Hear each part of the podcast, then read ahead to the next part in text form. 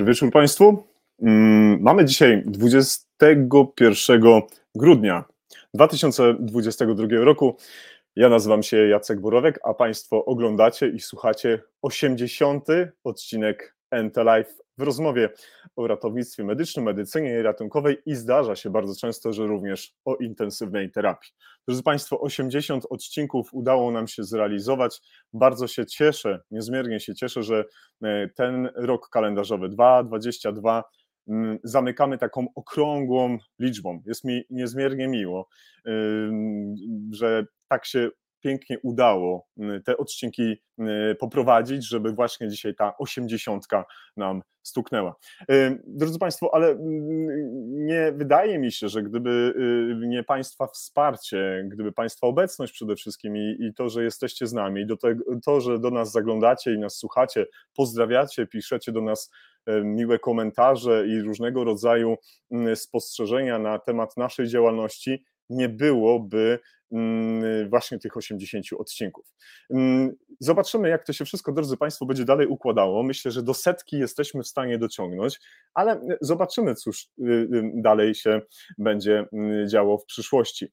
Reasumując, 80. odcinek NT Live jest y, oczywiście przed nami. Drodzy Państwo, raz jak zwykle staram się zwracać Państwa uwagę na Y, naszych partnerów, naszych y, współorganizatorów wydarzeń, które są realizowane w NT Live i mm, nie można y, pominąć tych osób. Jest z nami ratownictwo medyczne, łączy nas wspólna pasja, jest z nami Prehospital Block, jest z nami Paramedic Poland, ratownictwo, jest z nami Polskie Towarzystwo Pielęgniarstwa Ratunkowego i jest z nami e, ratownik na Wyspach, jest z nami również ratunkowa, ekipa ratunkowej w Rostoce.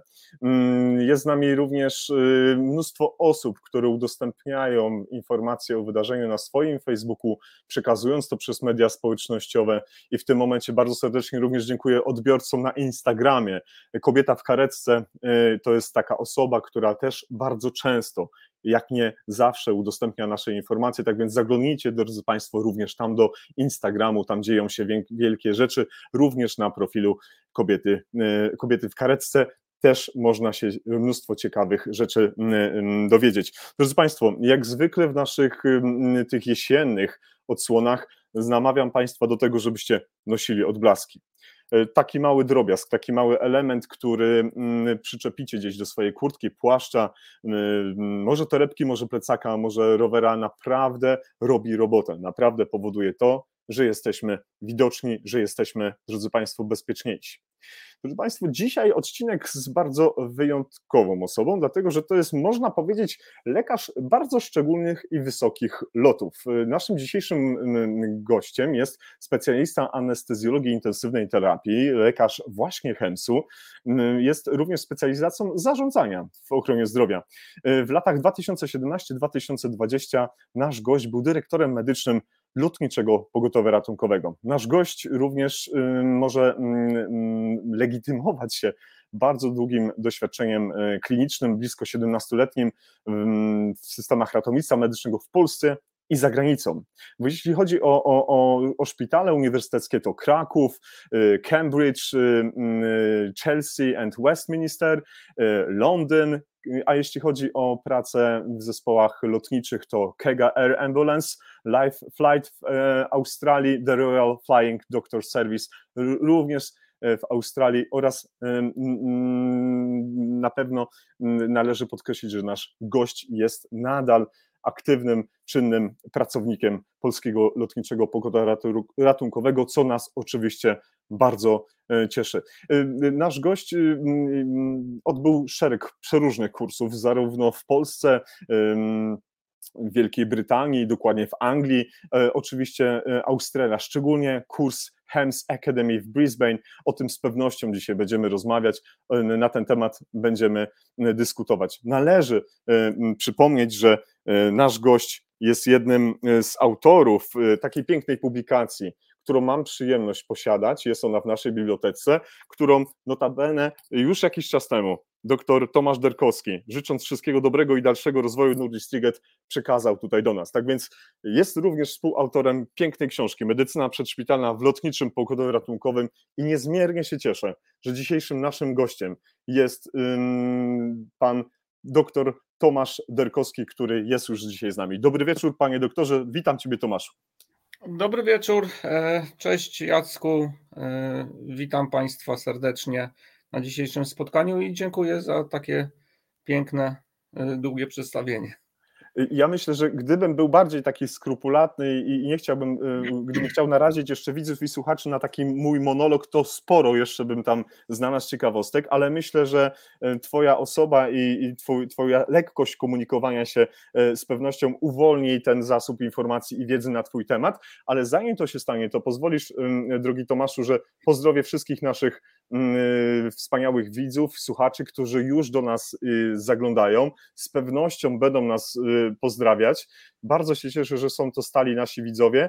O, wspomniany Lukas Felcher, drogi Marcinie, plotkowaliśmy przed chwilką z doktorem na Twój temat, tak więc bardzo się cieszę, że jesteś. Napiszcie, drodzy Państwo, skąd do nas. Y, tak, skąd do nas y, dzisiaj y, słuchacie, skąd nas słuchacie, skąd nas pozdrawiacie, z hashtagiem NTLive będzie nam bardzo miło, jeżeli tak się stanie.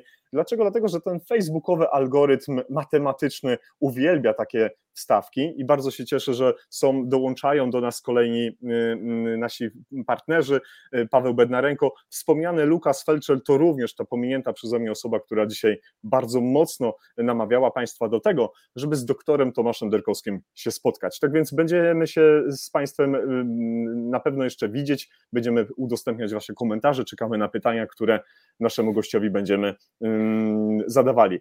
No dobrze, doktor Tomasz Derkowski, Fentelife już tak bardzo oficjalnie w dzisiejszym naszym spotkaniu, w dzisiejszym naszej rozmowie na temat anglosaskiego systemu medycyny przedszpitalnej, ale znowu zanim to, to jak zwykle chciałbym zapytać mojego gościa, gdzie nas dzisiaj przywitał, gdzie nas dzisiaj ugościł, y, w jakim jesteśmy, w jakiej części Polski, może nawet udałoby się wyciągnąć z pana doktora, jakie miasto dzisiaj y, przyszło tutaj nam y, być partnerem wydarzenia.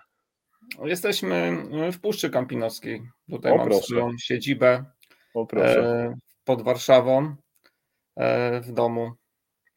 I tutaj lubię bardzo wracać i ładować baterie po takich wymagających dyżurach. No, no bo jednym z takich ulubionych rzeczy, jakie nasz y, gość y, y, lubi robić, to poza swoją pracą i w prehospitalu, i, i wewnątrz szpitalnie, to takie, jak to napisałeś w swoim bio, cieszysz się rodzinnym, fajnym takim życiem. Tak pamiętam, że tak było napisane. I to rzeczywiście tak jest, że rodzina jest takim, takim rezerwuarem, takim bezpiecznikiem, takim wentylem bezpieczeństwa dla takiej pracy, dla takiego obciążenia? Tak myślisz właśnie? Myślę, że tak, myślę, że tak. W szczególności e, żona bardzo wiele ze mną przeżyła, bo jak tutaj już zauważyłeś e, słusznie, w wielu miejscach pracowałem. E, no i żona wiernie za mną podążała i, i te wszystkie moje fanaberie tolerowała, jakiś rozwój kariery, marzenia była ze mną. No później jak się pojawiły dzieci, to mm. też była już większa demokracja i musimy teraz już demokratycznie podejmować pewne decyzje. Jasne, wszystko rozumiem. No dobrze, nie będziemy bardzo dzisiaj się rozdrabniać, brzydko powiem, nad wszystkimi elementami Twojej kariery, ale zrobimy taki wycinek. Od momentu, kiedy pomyślałeś sobie pewnego dnia, że fajnie byłoby popróbować swoich sił, swoich y, możliwości kompetencyjnych, może na zasadzie sprawdzenia, a może poznawania świata ludzi i, i chęci rozwoju zawodowego do tego, żeby w ten system e, anglosaski właśnie wejść. Czyli najpierw była Polska, tam duży rozwój zawodowy. No i co się takiego wydarzyło, że uznałeś, że kolejnym krokiem w Twojej karierze i w Twojej chęci eksploracji świata zawodowego najpierw będzie Anglia, a za chwilkę Australia, ale to może y, y, za moment. Co się takiego wydarzyło? Ja zawsze miałem marzenia, żeby pracować w międzynarodowym środowisku, choćby na chwilę, choćby się wyrwać na jakiś kurs, na jakiś staż, no. pojechać na konferencję, które w tych czasach, jak kończyłem uczelnię 2004, to były absurdalnie drogie.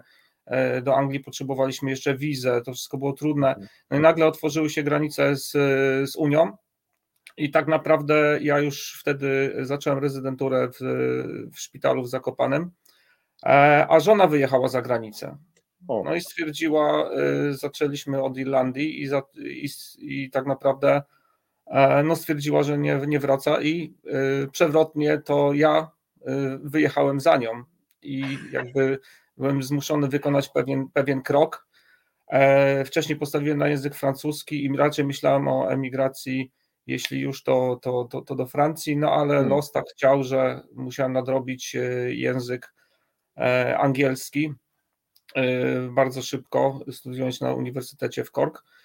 No i później, i później już poszło. Pierwsze interview, pierwsze, pierwsze próby zmagania się z, z systemem pierwsze zabawne sytuacje, różnice kulturowe, mhm. no ale później już e, dostałem e, po, po kilku próbach post mhm. w Bristolu, no i się już tak dalej potoczyło.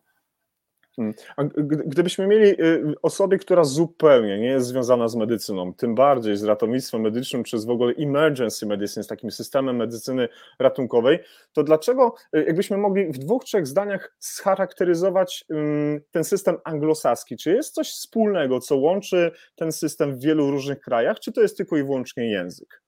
Bo jak słyszymy często, że anglosasi to mają ten swój system, należy to traktować bardzo ogólnie, czy raczej musimy tutaj mówić, że ewidentnie nie, są ogromne podziały i nie ma nic wspólnego z tym systemem, jak tylko i właśnie język angielski. E, rozmawiamy tutaj o różnicach pomiędzy Australią i Wielką Brytanią, czy między, między Polską, bo faktycznie jeśli chodzi o, mhm. o, o Wielką Brytanię, to można powiedzieć, że są różnice też pomiędzy e, poszczególnymi hrabstwami. E, to, co słyszałem, kolega ratownik na wyspach już to, już to pewnie dogłębnie e, przed, przedstawiał, że faktycznie są różnice między hrabstwami, natomiast NHS jest, jest jeden i hmm. ogólne zasady zarządzania klinicznego, o czym też jest mowa i napisałem taki rozdział w tym podręczniku, są tożsame we wszystkich y, hrabstwach i tak samo ta historia się zaczęła. Jest taki rozdział dotyczący zarządzania klinicznego i to jest typowo anglosaskie.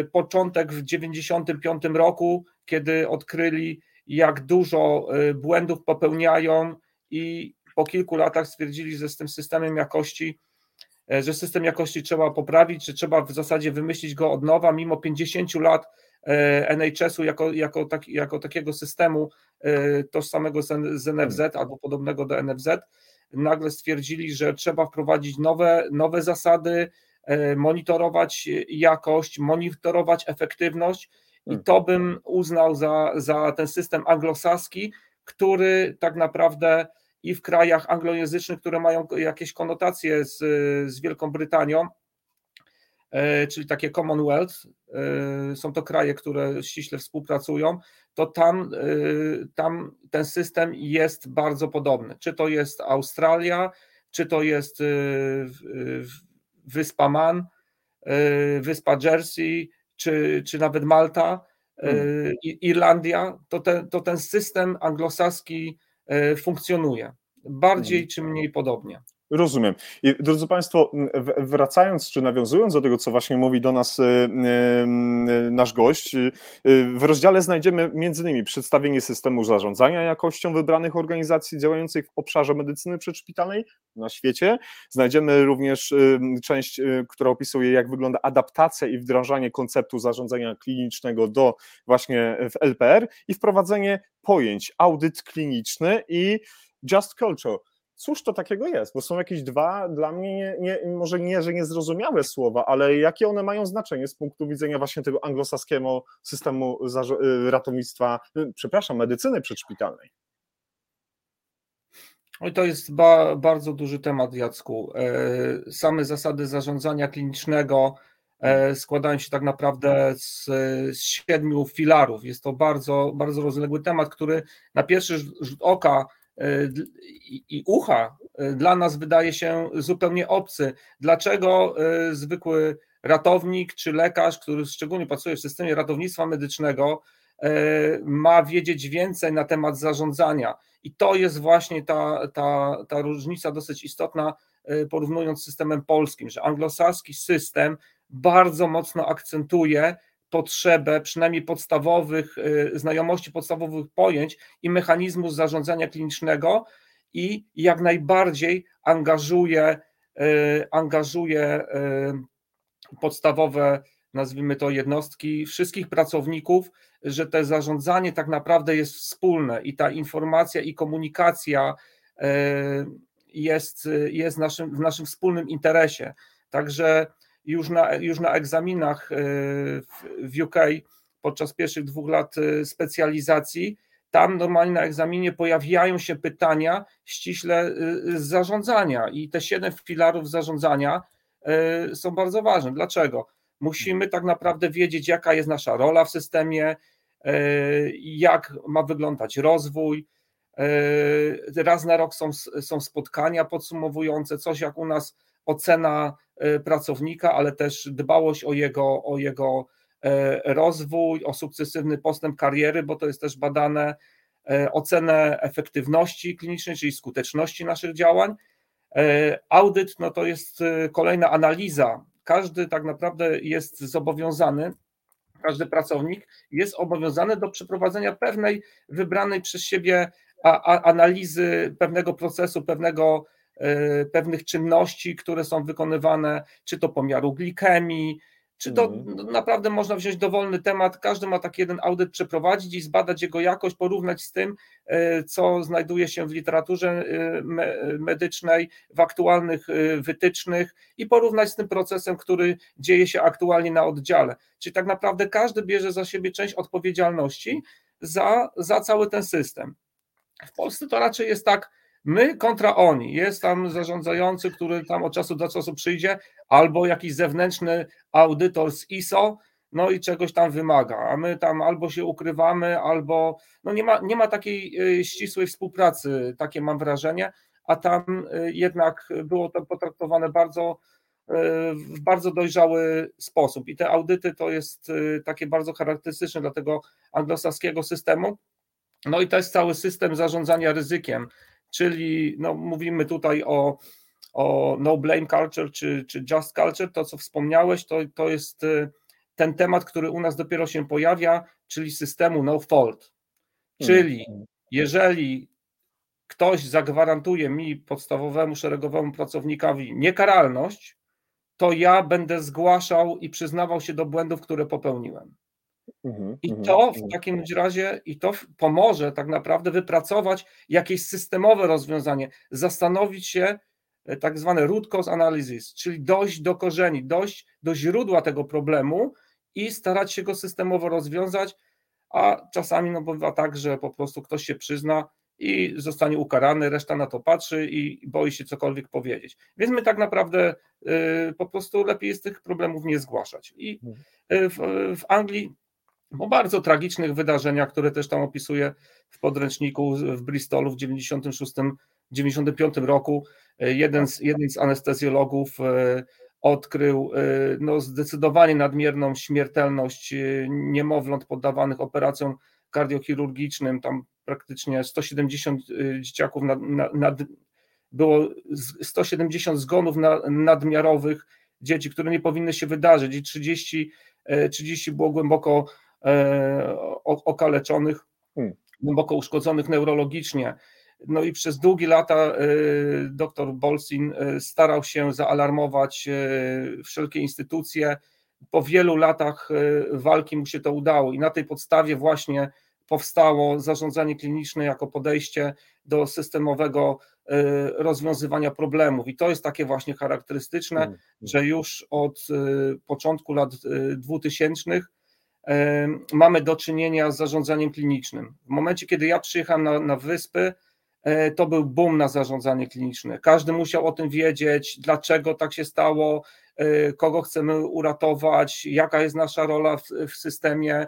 Robiliśmy cotygodniowe spotkania, mortality and morbidity meetings, czyli omawialiśmy różnego rodzaju przypadki, e, śmiertelność na oddziale. Po prostu było to przedmiotem naszej głębokiej e, refleksji, analizy i tak naprawdę e, systematycznej e, poprawy jakości, poprawy bezpieczeństwa.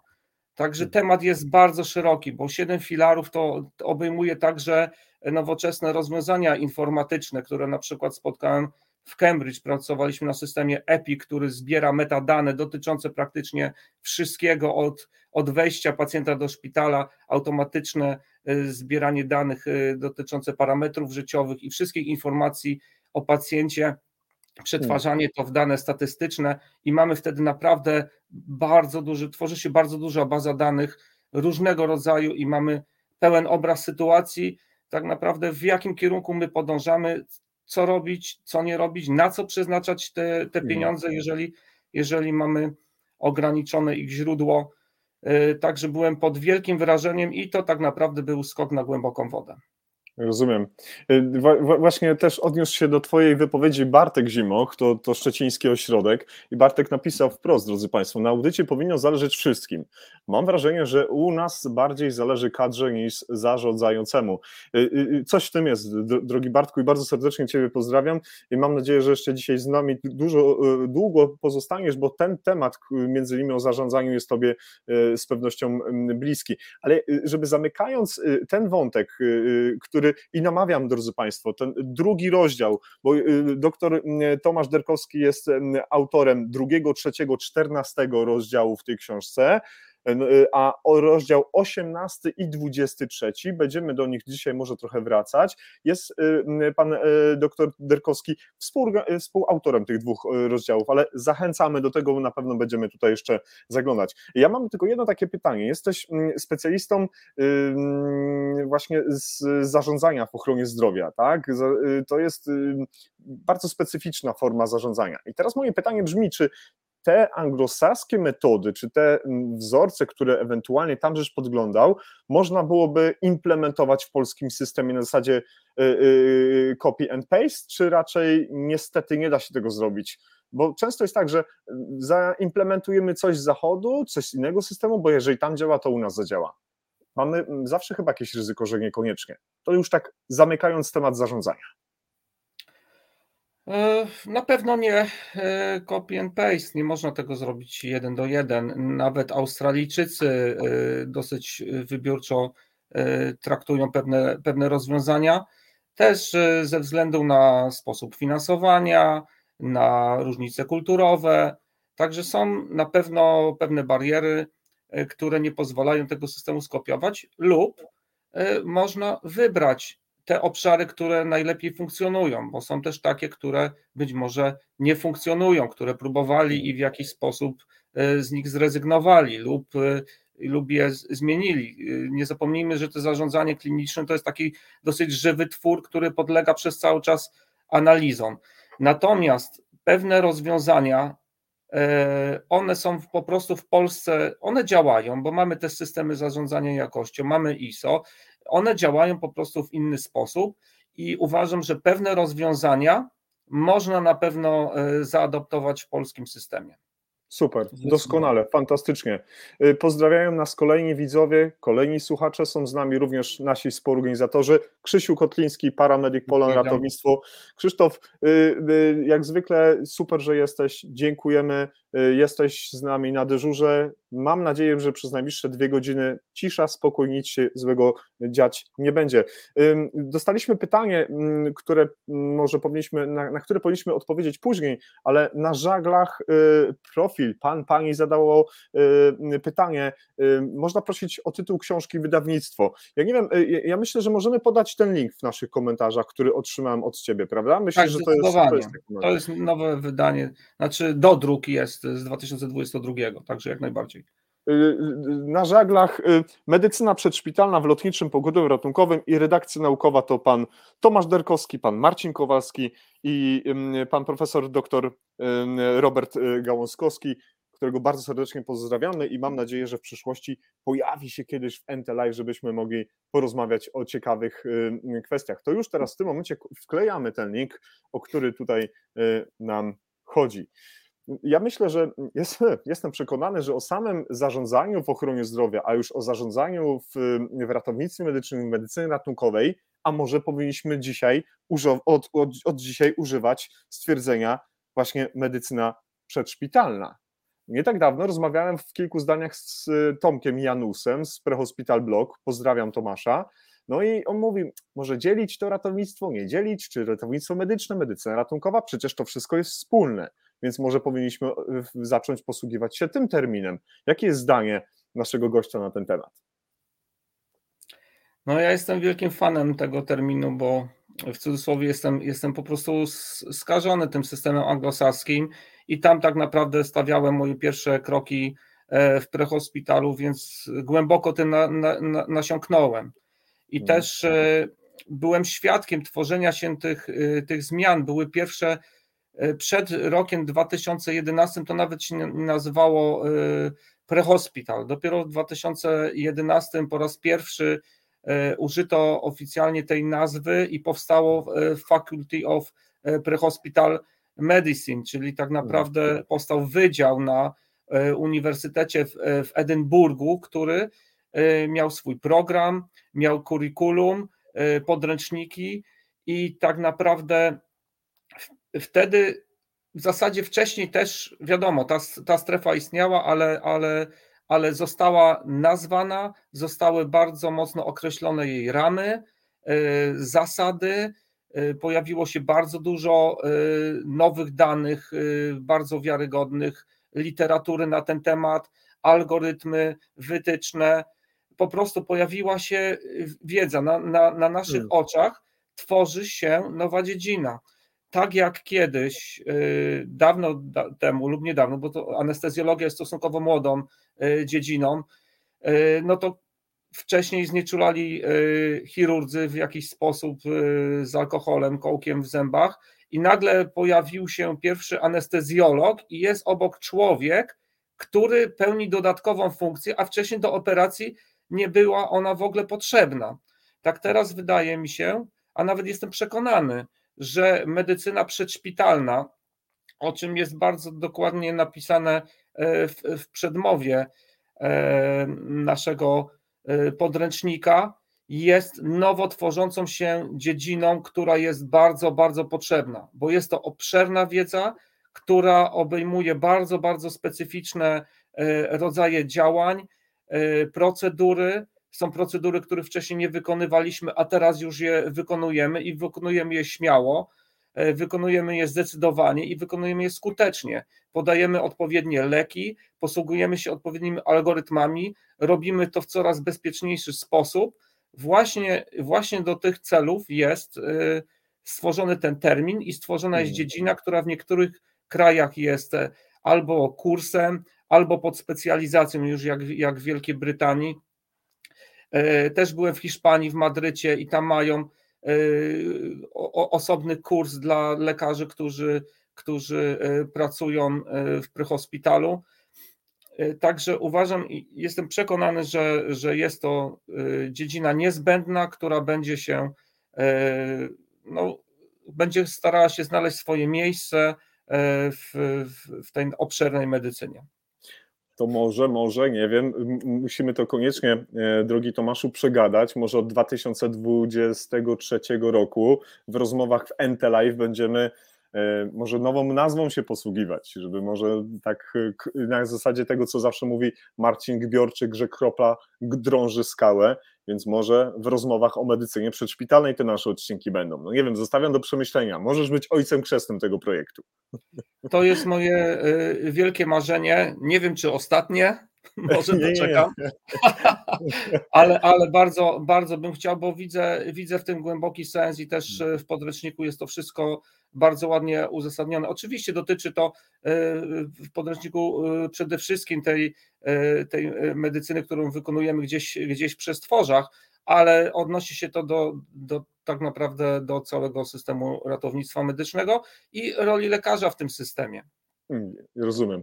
No to dobrze, to y, y, myślę, że z jakimś wielkim przytupem ten 2.23 rozpoczniemy i może już będziemy tak implementować te nasze spotkania, y, za co już teraz dziękuję i dziękuję wszystkim Państwu, którzy nas pozdrawiają, odzywacie się z Państwo z różnych stron, ale pozwolisz, drogi Tomaszu, że ja szczególnie pozdrowię wszystkich polskich ratowników medycznych, którzy szczególnie w tym brytyjskim NHS-ie, czy gdziekolwiek po tym świecie, drodzy Państwo, przyszło Wam Oczywiście. pracować, tak więc więc y, jest z nami Michał, Michał Czerwiński, jest z nami Paweł Bednarenko. Y, ja osobiście dzisiaj nie jestem w Norwegii, ale też nadal tam funkcjonuję zawodowo i, i, i znam wielu fantastycznych polskich medyków, którzy są po, rozsiani po całym świecie, że, więc w kontekście dzisiejszego naszego spotkania, w kontekście tego anglosaskiego mm, systemu medycyny przedszpitalnej pozdrawiamy bardzo ciepło wszystkich medyków polskich, którzy na całym świecie swoją pracę wykonują. O.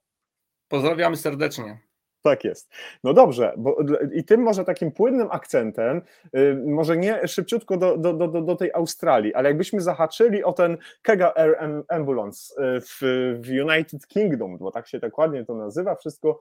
Y, jak to się stało, że akurat trafiłeś tam? No bo wcześniej mówiliśmy o szpitalach uniwersyteckich w Chelsea i Westminster, mówiliśmy w, w szpitalu uniwersyteckim w Cambridge. To są ogromne Twoje doświadczenia i na pewno o nich można byłoby również długo opowiadać, ale jeżeli już mówimy o, o, o ten system HEMS, jak to się stało, że w tym Kega Air Ambulance się znalazłeś i jakbyś mógł kilka słów na ten temat powiedzieć? Tak, to była Siga Air Ambulance, ale to większej różnicy nie ma. Okay. Już zmienili nazwę na nową, także Historia była dosyć niecodzienna. To nie było tak, że ja od dziecka marzyłem o tym, żeby latać e, śmigłowcem. E, pracując jako młody lekarz na oddziale e, w, w szpitalu West Middlesex.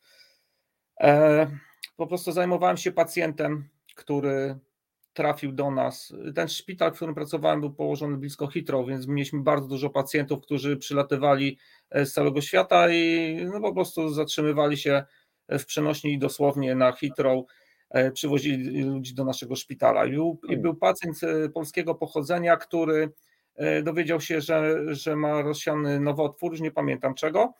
W każdym razie stwierdził, że, że y, kupi bilet dookoła świata. No i pierwszy, pierwszy odcinek zrobił do Hitro i tam doszło do zatrzymania krążenia. Choroba nowotworowa, papierosy, długi lot, wiadomo, zatorowość płucna gwarantowana.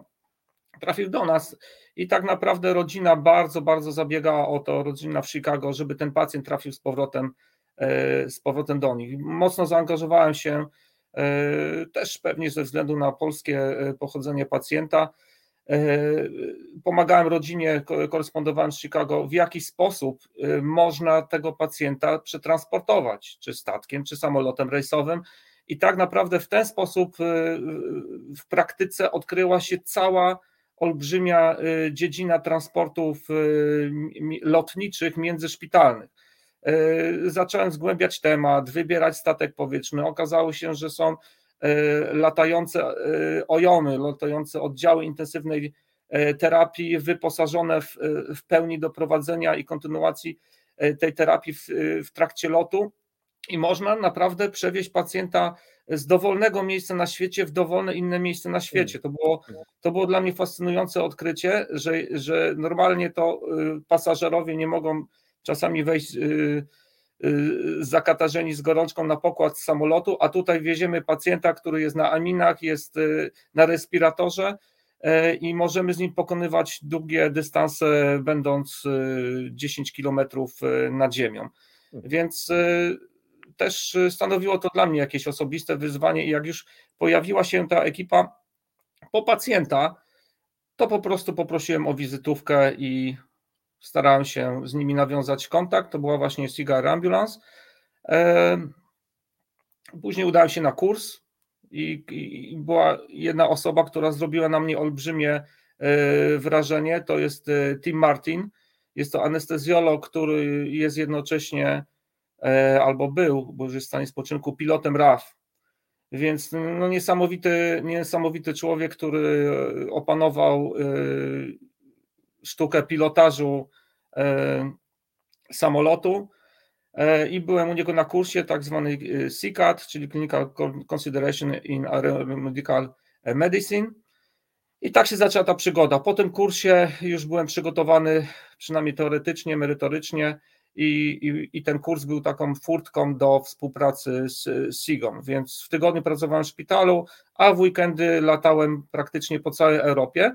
Y, jeszcze samolotem y, w tamtym momencie, y, wykonując te transporty pacjentów intensywnej terapii i wykonując tak zwane repatriacje, bo tak to się hmm. nazywa, czyli zwoziłem pacjentów transportowałem do kraju, czyli do UK, z różnych zakątków Europy, Afryki Północnej, Wysp Kanaryjskich. No była to bardzo, bardzo ciekawa praca, takie work and travel.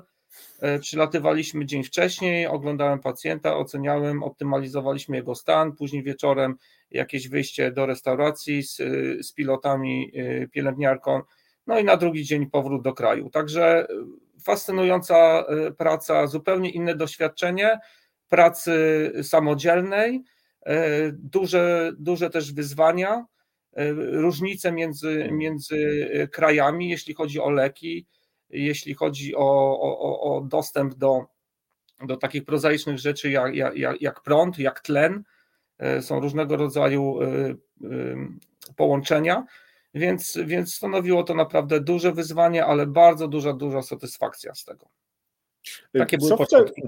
A co wtedy y, najbardziej poza tym doświadczonym z panem doktorem i, i, i, pewne te nowe procedury czy nowe standardy, żeś zaczął obserwować, co tobie takiego najbardziej utkwiło y, w głowie, takiego, co mm, było bardzo takie szczególne dla takiego systemu anglosaskiego, dla takiego systemu, y, w którym zacząłeś pracować w tym systemie brytyjskim?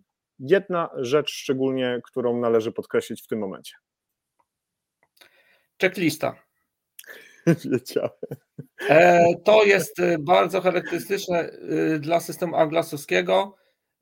Anglosaskiego na wszystko mają checklisty, na wszystko mają procedury, SOPy, czyli Standard Operating Procedures, e, dowolna, e, dowolna sytuacja kliniczna, nawet zwykłe przygotowanie. Mieliśmy checklistę transportową przed i w trakcie i po, czyli zanim w ogóle wylecimy, musieliśmy sprawdzić, czy wszystko jest na pokładzie samolotu.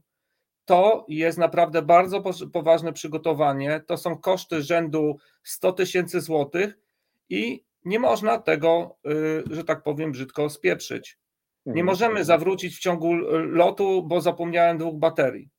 Musimy odhaczyć wszystko według listy bardzo precyzyjnie, że sprzęt jest, mamy wystarczający zapas tlenu, który trzeba było policzyć, mamy wystarczającą ilość baterii, mamy wystarczającą ilość leków, czyli cały sprzęt, leki, wszystko jest gotowe według tej checklisty i możemy bezpiecznie po tego pacjenta lecieć i wrócić, bo tak jak wspominałem wcześniej, czasem nawet nie było możliwości, żeby we Francji podłączyć się do, do tlenu z naszym respiratorem. No nie ma, no niestety. Musieliśmy wziąć taką ilość tlenu, która wystarczy na, na 8 godzin wentylacji pacjenta. Jeżeli nie, no to sytuacja jest bardzo, bardzo kiepska. Więc tego, co się nauczyłem, to y, mimo, że uważam, że pamięć mam dosyć dobrą, to zawsze, zawsze y, polegałem na tych checklistach, które po prostu gwarantowały wręcz, że, że sprzęt jest sprawny, gotowy do użycia i minimalizowało, minimalizowało ryzyko zdarzeń niepożądanych, różnego rodzaju hmm. błędów.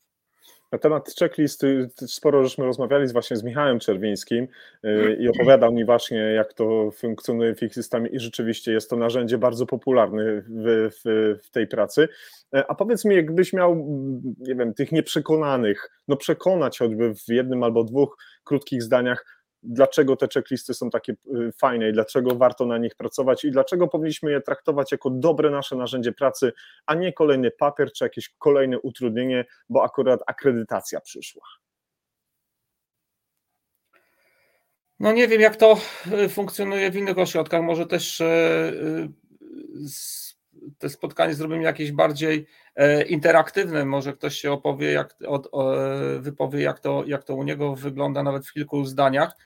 Natomiast to, z czym walczą e, Anglicy, i to jest bardzo ciekawe, bo spotkałem się w, w Wielkiej Brytanii z terminami, niby już znałem angielski, ale spotykałem się z terminami, które, które nawet nie wiedziałem za bardzo, jak sobie wytłumaczyć i jak przetłumaczyć na, na, na polski. I to jednym z tych terminów to było mediocrity, czyli w zasadzie to jest takie taka przeciętność, taka byle jakość, żeby nie, nie y, rzeźbić w cudzysłowie na, na, na, na plastrach, na bandażach, żeby to po prostu, y, jeżeli coś jest niesprawne, to wymieniać na nowe. A, a drugie takie pojęcie to było e, complacency, czyli znowu, żeby nie popadać e, w taki samo, samo zachwyt.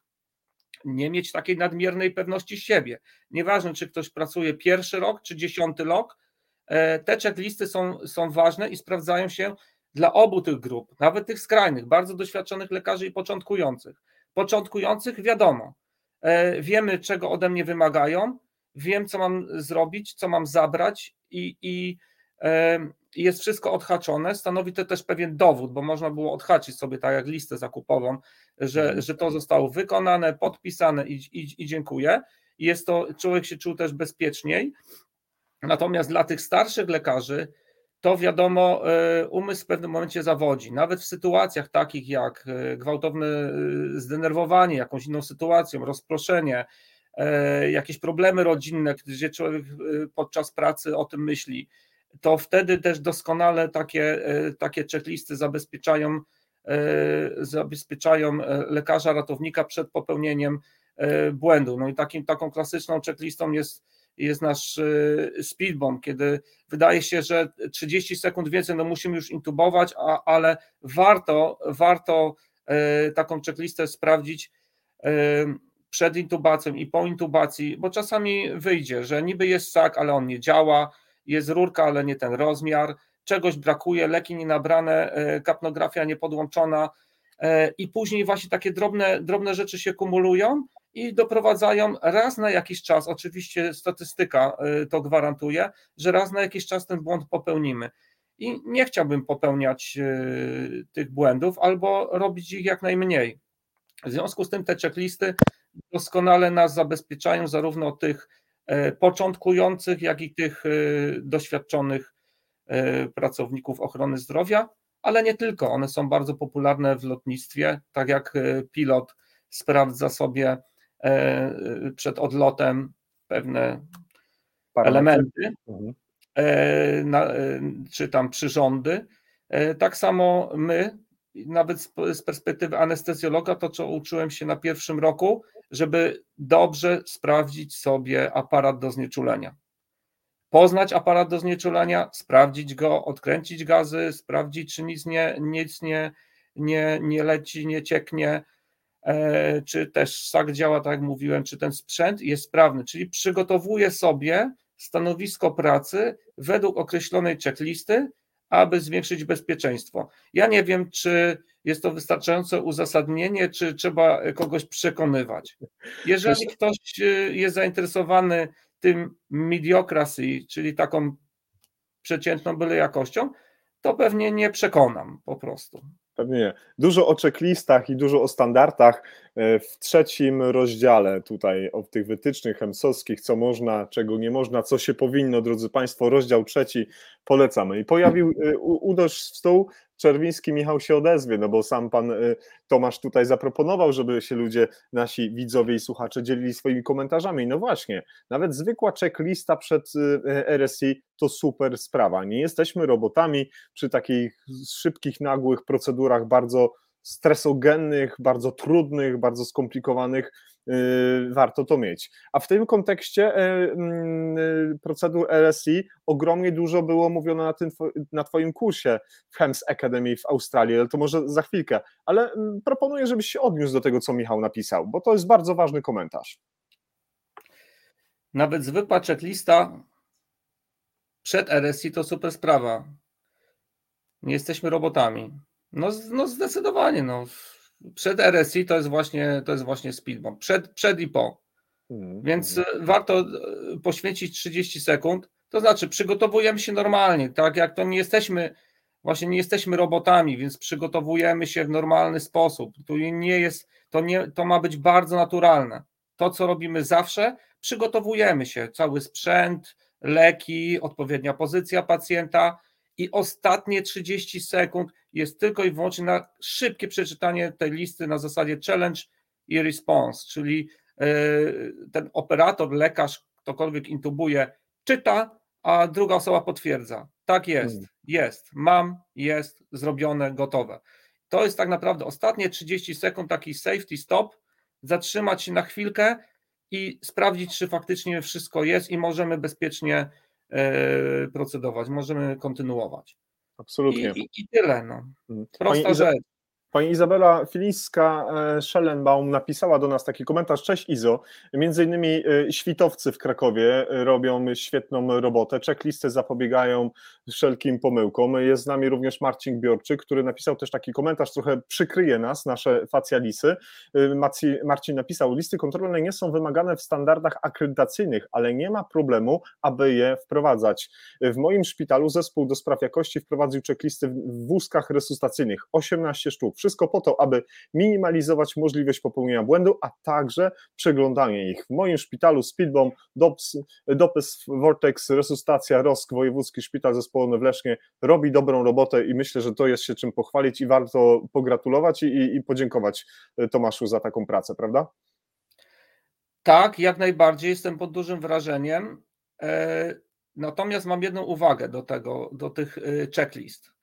Wszystkie checklisty, bo to nie jest tak, że one po prostu są wprowadzane na zasadzie OK, od dzisiaj macie w wózkach reanimacyjnych dodatkową informację, tylko trzeba, wprowadzając checklistę, musimy mieć też SOP, czyli y, procedurę operacyjną, czyli musi być jakiś dokument, który dokładnie rozpisuje, co tam tak naprawdę jest zawarte, co się kryje pod tymi poszczególnymi hasłami, a jeżeli już ten dokument jest przygotowany, jest to taka podbudowa merytoryczna, to musi, muszą być ćwiczenia, bo na przykład sam Vortex, to było mi na początek dosyć trudno zrozumieć ideę tego, te, te, tego lejka, takiego narzędzia poznawczego, natomiast to trzeba po prostu przećwiczyć, to trzeba poznać, trzeba się zgrać. Y, nasza praca jest pracą zespołową.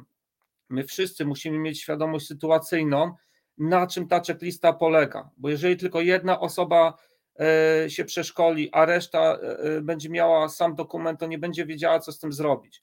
To trzeba przede wszystkim wprowadzając i to apeluję, jeżeli ktoś z Was zainteresuje się tym tematem, będzie chciał to wprowadzić w siebie. Nie wiem, jak jest w Lesznie, mam nadzieję, że tak jest, że jest checklista, do tego jest cała procedura operacyjna, co i jak, kiedy zrobić i w jakim celu i kiedy użyć, oraz są odpowiednie szkolenia. Zespół musi się dotrzeć, żeby tą e, procedurę stosować. Nawet jeśli chodzi o sam Vortex, bo e, wymaga pewnych doprecyzowań. E, podczas ćwiczeń wychodzą pewne rzeczy, że, że można zrozumieć dwuznacznie pewne, pewne określenia. I to wszystko właśnie na ćwiczeniach musi być, musi być szlifowane.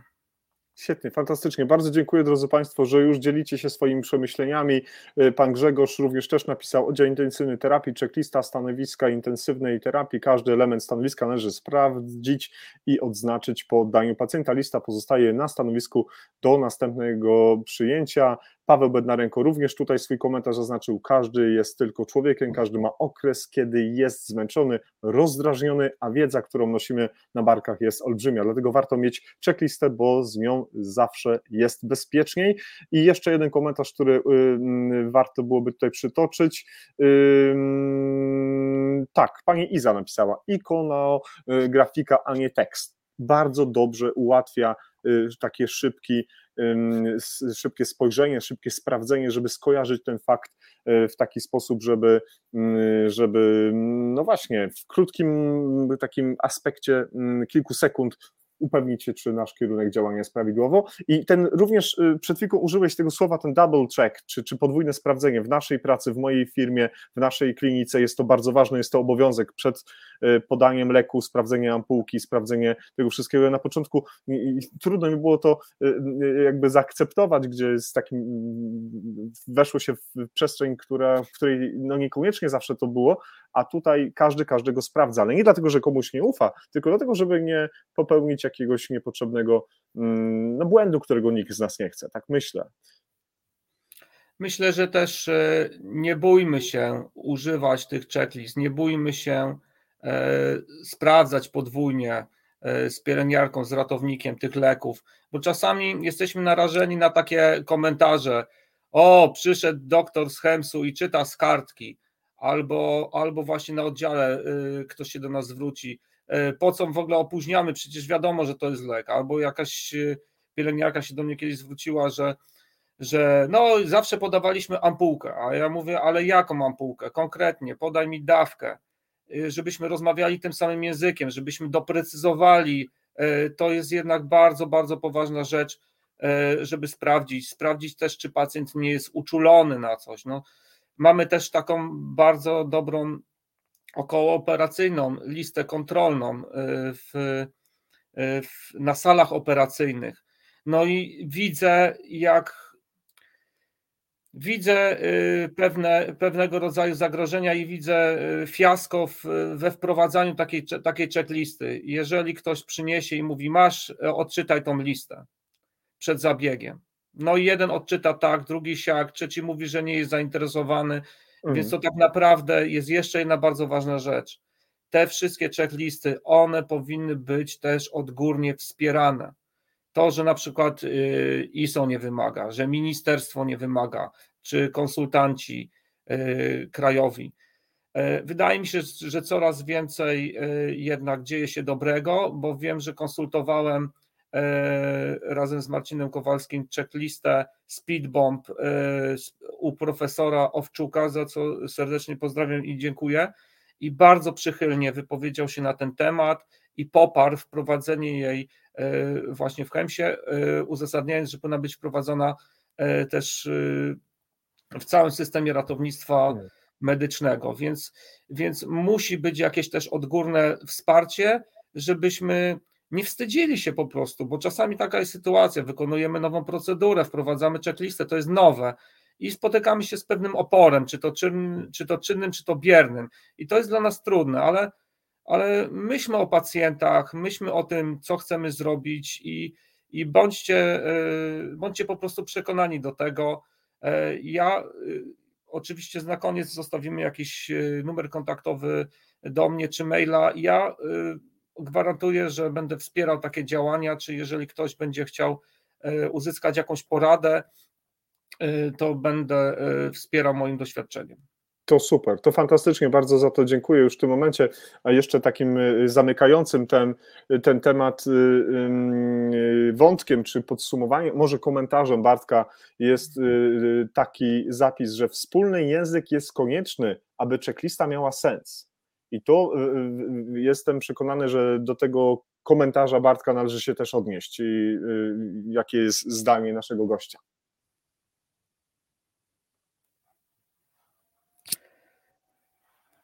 Tak. Tu jest znowu nowe, nowe pojęcie, które gdzieś nie wiem, czy w ratownictwie szeroko pojętym istnieje, na pewno istnieje e, w lotnictwie i w chemsie. Jest to situational awareness, czyli świadomość sytuacyjna. Czyli zarówno ja, jak i druga osoba jesteśmy w cudzysłowie w tej samej bajce. Dokładnie działamy razem i rozumiemy się, E, jest też, to, jest też odpowiedni język komunikacji. My wiemy, czym się posługujemy, jakimi wytycznymi, jaką checklistą, rozmawiamy wspólnym językiem, e, tworzymy zamkniętą pętlę komunikacji. To wszystko ze sobą musi się e, doskonale spinać, aby uzyskać taki stan flow. I w pewnym momencie, jeżeli już będziecie ćwiczyć pewne sytuacje, to w praktyce okaże się, że po prostu ta akcja płynie. I my doskonale już wiemy, i wielu z nas, tutaj pewnie jest bardzo dużo doświadczonych osób, wiemy, kiedy ta, ta akcja płynie, a kiedy nie płynie, kiedy wszystko haczy, czegoś nie ma, czegoś brakuje, e, zaczynamy się na siebie wkurzać, e, rozgrywa się na naszych oczach jakaś, jakaś tragedia, której nie chcemy, i te, te osoby, które są bardziej refleksyjne, na pewno, na pewno mają z tego względu nie, nieprzespane noce. Hmm. Więc po co? Po co ja zadaję pytanie, jeżeli mamy już narzędzia, jest wiedza i można na pewno e, robić to lepiej. Hmm. Fajnie, uprzejmie Państwu dziękujemy y, Tomkowi za komentarz. Tutaj się już y, nawiązała fantastyczna rozmowa, między innymi Przemek z y, ratunkowej w Rostoce też taki komentarz napisał, to co powiedział Tomek jest kluczowe, na przykład Vortex nie działa bez zbudowania zespołowej świadomości sytuacyjnej, to wymaga wdrożenia zespołowego szkolenia w symulacji medycznej i tutaj też z tego miejsca warto podziękować i, i, i pokłonić się wszystkim y, osobom, które pracują w, centru, w centrach symulacji medycznej, które, którzy pracują nad nauczeniem nas innego systemu zarządzania informacją, y, inną, innym systemem zarządzania samym sobą, przekazywania tej wiedzy, y, gdziekolwiek, drodzy Państwo, jesteście, czy to Warszawa, czy to Kraków, czy to Poznań, czy Zielona Góra, czy w UK, czy w Australii, Fajnie, że robicie swoją robotę i mamy dla Państwa niespodziankę. Już w przyszłym roku, w styczniu, będziemy mówić o symulacji medycznej. Mamy już zaplanowanego gościa. Jeszcze nie powiem, kto to dokładnie będzie, ale śledźcie nasz profil, bo gość będzie naprawdę wyjątkowy, który się zajmuje tym mm, tematem, a może też coś opowiedzieć o szkockim ambulance service, w którym kiedyś pracował. Tak więc y, myślę, że wątek checklist mamy za sobą i, i, i, ja już też widzę, że to jest kolejny temat do naszej, do naszej audycji, takiej długiej, dużej, E, gdzie z pewnością byłoby sporo do, do, do, do opowiedzenia. E, jest z nami również paramedyk Photo Art. Cześć Krzysztof, były nasz gość w NT Live. Bardzo dziękuję, że dzisiaj znalazłeś dla nas czas. No dobrze, no ale jak już e, zmarzliśmy tak bardzo mocno w tej Anglii, to czas może przenieść się na drugą część naszego globu, szczególnie w tym momencie, kiedy mamy grudzień, kiedy jest zimno, kiedy, kiedy jest taka pogoda na zewnątrz, jaka jest, a tu pan Tomasz sobie wymyślił, że on do Australii poleci. No i co? I tak się stało, że wymyśliłeś i poleciałeś, czy to też najpierw żona poleciała, a dopiero potem ty? No, pracowałem w Krakowie, byłem świeżo upieczonym specjalistą. Siedziałem na dyżurze, akurat była chwila wolnego i przeglądałem internet. I tak to się właśnie zaczyna. Mówię wam, nie, nie przeglądajcie internetów, bo to się źle kończy. Albo dobrze dla niektórych. W każdym razie e, e, e, wszedłem na stronę e, Careflighta, bo teraz ta firma się nazywa e, Life Flight, hmm, a tak, wcześniej tak. Careflight. I zobaczyłem ich film reklamowy. E, śmigłowiec latający nad rafą koralową. Zespół HEMS zjeżdżający na linię no i stwierdziłem, że, że po prostu napiszę do nich maila. Tam był taki w zasadzie nie mail, tylko to taki formularz kontaktowy. Mówię, bezpiecznie tak, tak e, tylko ich zaczepię, czy w ogóle są takie możliwości. Okay. No jakież było moje zdziwienie, że na drugi dzień oddzwonili, zapraszając mnie na interview. Proszę. No i w zasadzie zapytałem, kiedy miałby być ten termin interview. Powiedzieli, że za tydzień.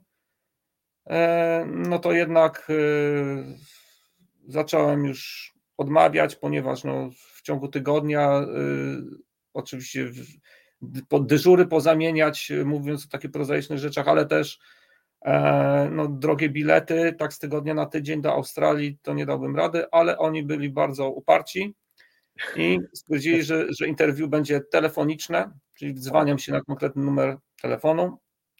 Nie było tak łatwo ustalić y, oczywiście godzinę, bo różnice czasowe są olbrzymie. I odbyło się już tydzień później interwiu. E, trzeba nadmienić, że miałem już wtedy dosyć bogate doświadczenie z, z, z, Wielkiej Brytanii, więc to zdecydowanie pomogło, te wszystkie kursy, ale tak to mniej więcej się odbyło, że było interwiu, jakość połączenia była fatalna, ich akcent australijski był jeszcze gorszy, ale ostatecznie ale ostatecznie e, no, trwało to chyba z półtorej godziny takie interwiu.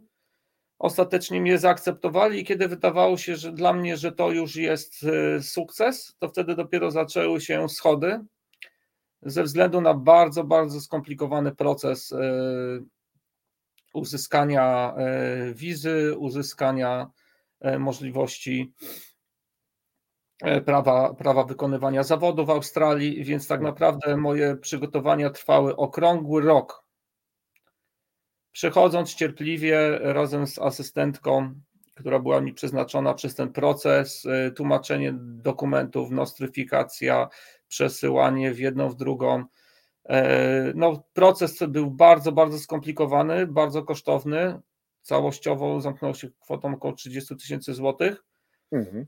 E, no i, no i generalnie po roku tak naprawdę wizę udało mi się uzyskać na trzy dni przed wylotem i kiedy zadzwoniłem do, do tej asystentki i powiedziałem, słuchaj, ale nie ma szans, praktycznie nie dostanę wizy przed wylotem. Ona powiedziała, no worries, to przylecisz w przyszłym roku, nie? I tak właśnie poznałem Australijczyków. Także zamieściłem też na, na moim profilu facebookowym taki, taki, krótki, taki krótki opis z dyżuru. Australijczycy tacy po prostu są. Oni wszystko traktują bardziej swobodnie, bardziej na luzie, co nie znaczy, że są mniej odpowiedzialni czy mniej profesjonalni, ale potrafią to wszystko potraktować e, z żartem, z humorem, mówią no worries, to się da załatwić, nie ma problemu. E, są tacy easy going, jak to mówią, czyli po prostu bardzo, bardzo przystępni i tacy, tacy swobodni, też bezpośredni w komunikacji. E, I ostatecznie ta biurokracja była, była przepotężna, ale ostatecznie e, w lipcu, wydawa, w lipcu wylądowaliśmy w, w Australii i temperatury były porównywalne było około tam 25-30 stopni, no tak jak w Polsce. I się cieszyłem nawet, że jest taka fajna temperatura. No i jak trafiłem do mojej bazy, to mnie, to mnie uświadomili. E, zobaczycie, jak to będzie e, w zimie, jakie będą temperatury. No i faktycznie nie, nie żartowali. Było tylko mm, cieplej i cieplej i cieplej, coraz bardziej wilgotno i tak naprawdę miejsce, w którym wylądowałem, czyli czyli północna, północna Australia, Queensland, e, było bardzo gorąco tropikalnie, po 40-45 stopni, żar lał się z nieba i tak też spędziliśmy tam święta i taki okres właśnie jak teraz przedświąteczny, to y, smażyliśmy się na plaży w 40 stopniach. Hmm. Y, y, ja celowo, drodzy Państwo, tak jak pan, jak Tomasz odpowiada tutaj, to prze, przewijają się zdjęcia z prezentacji, którą otrzymałem. Zatrzymałem się na tym zdjęciu, bo to zdjęcie ewidentnie pokazuje wielkość Australii. Zobaczcie Państwo, są naniesione na mapę Australii kraje europejskie i zobaczmy, jakie to są wielkie przestrzenie, jaki to jest wielki, wielki, wielki, wielki kraj, wielki obszar. Z pewnością kilka zaraz zdjęć będzie również e, oddawało tę wielkość. Nawet jest takie ciekawe stwierdzenie TIA, o którym pewnie powie za chwilkę Tomasz, ale powiedz mi dokładnie, w którym miejscu na mapie żeś rozpoczął swoją działalność, a do Brisbane za chwilkę się przyniesiemy, prawda?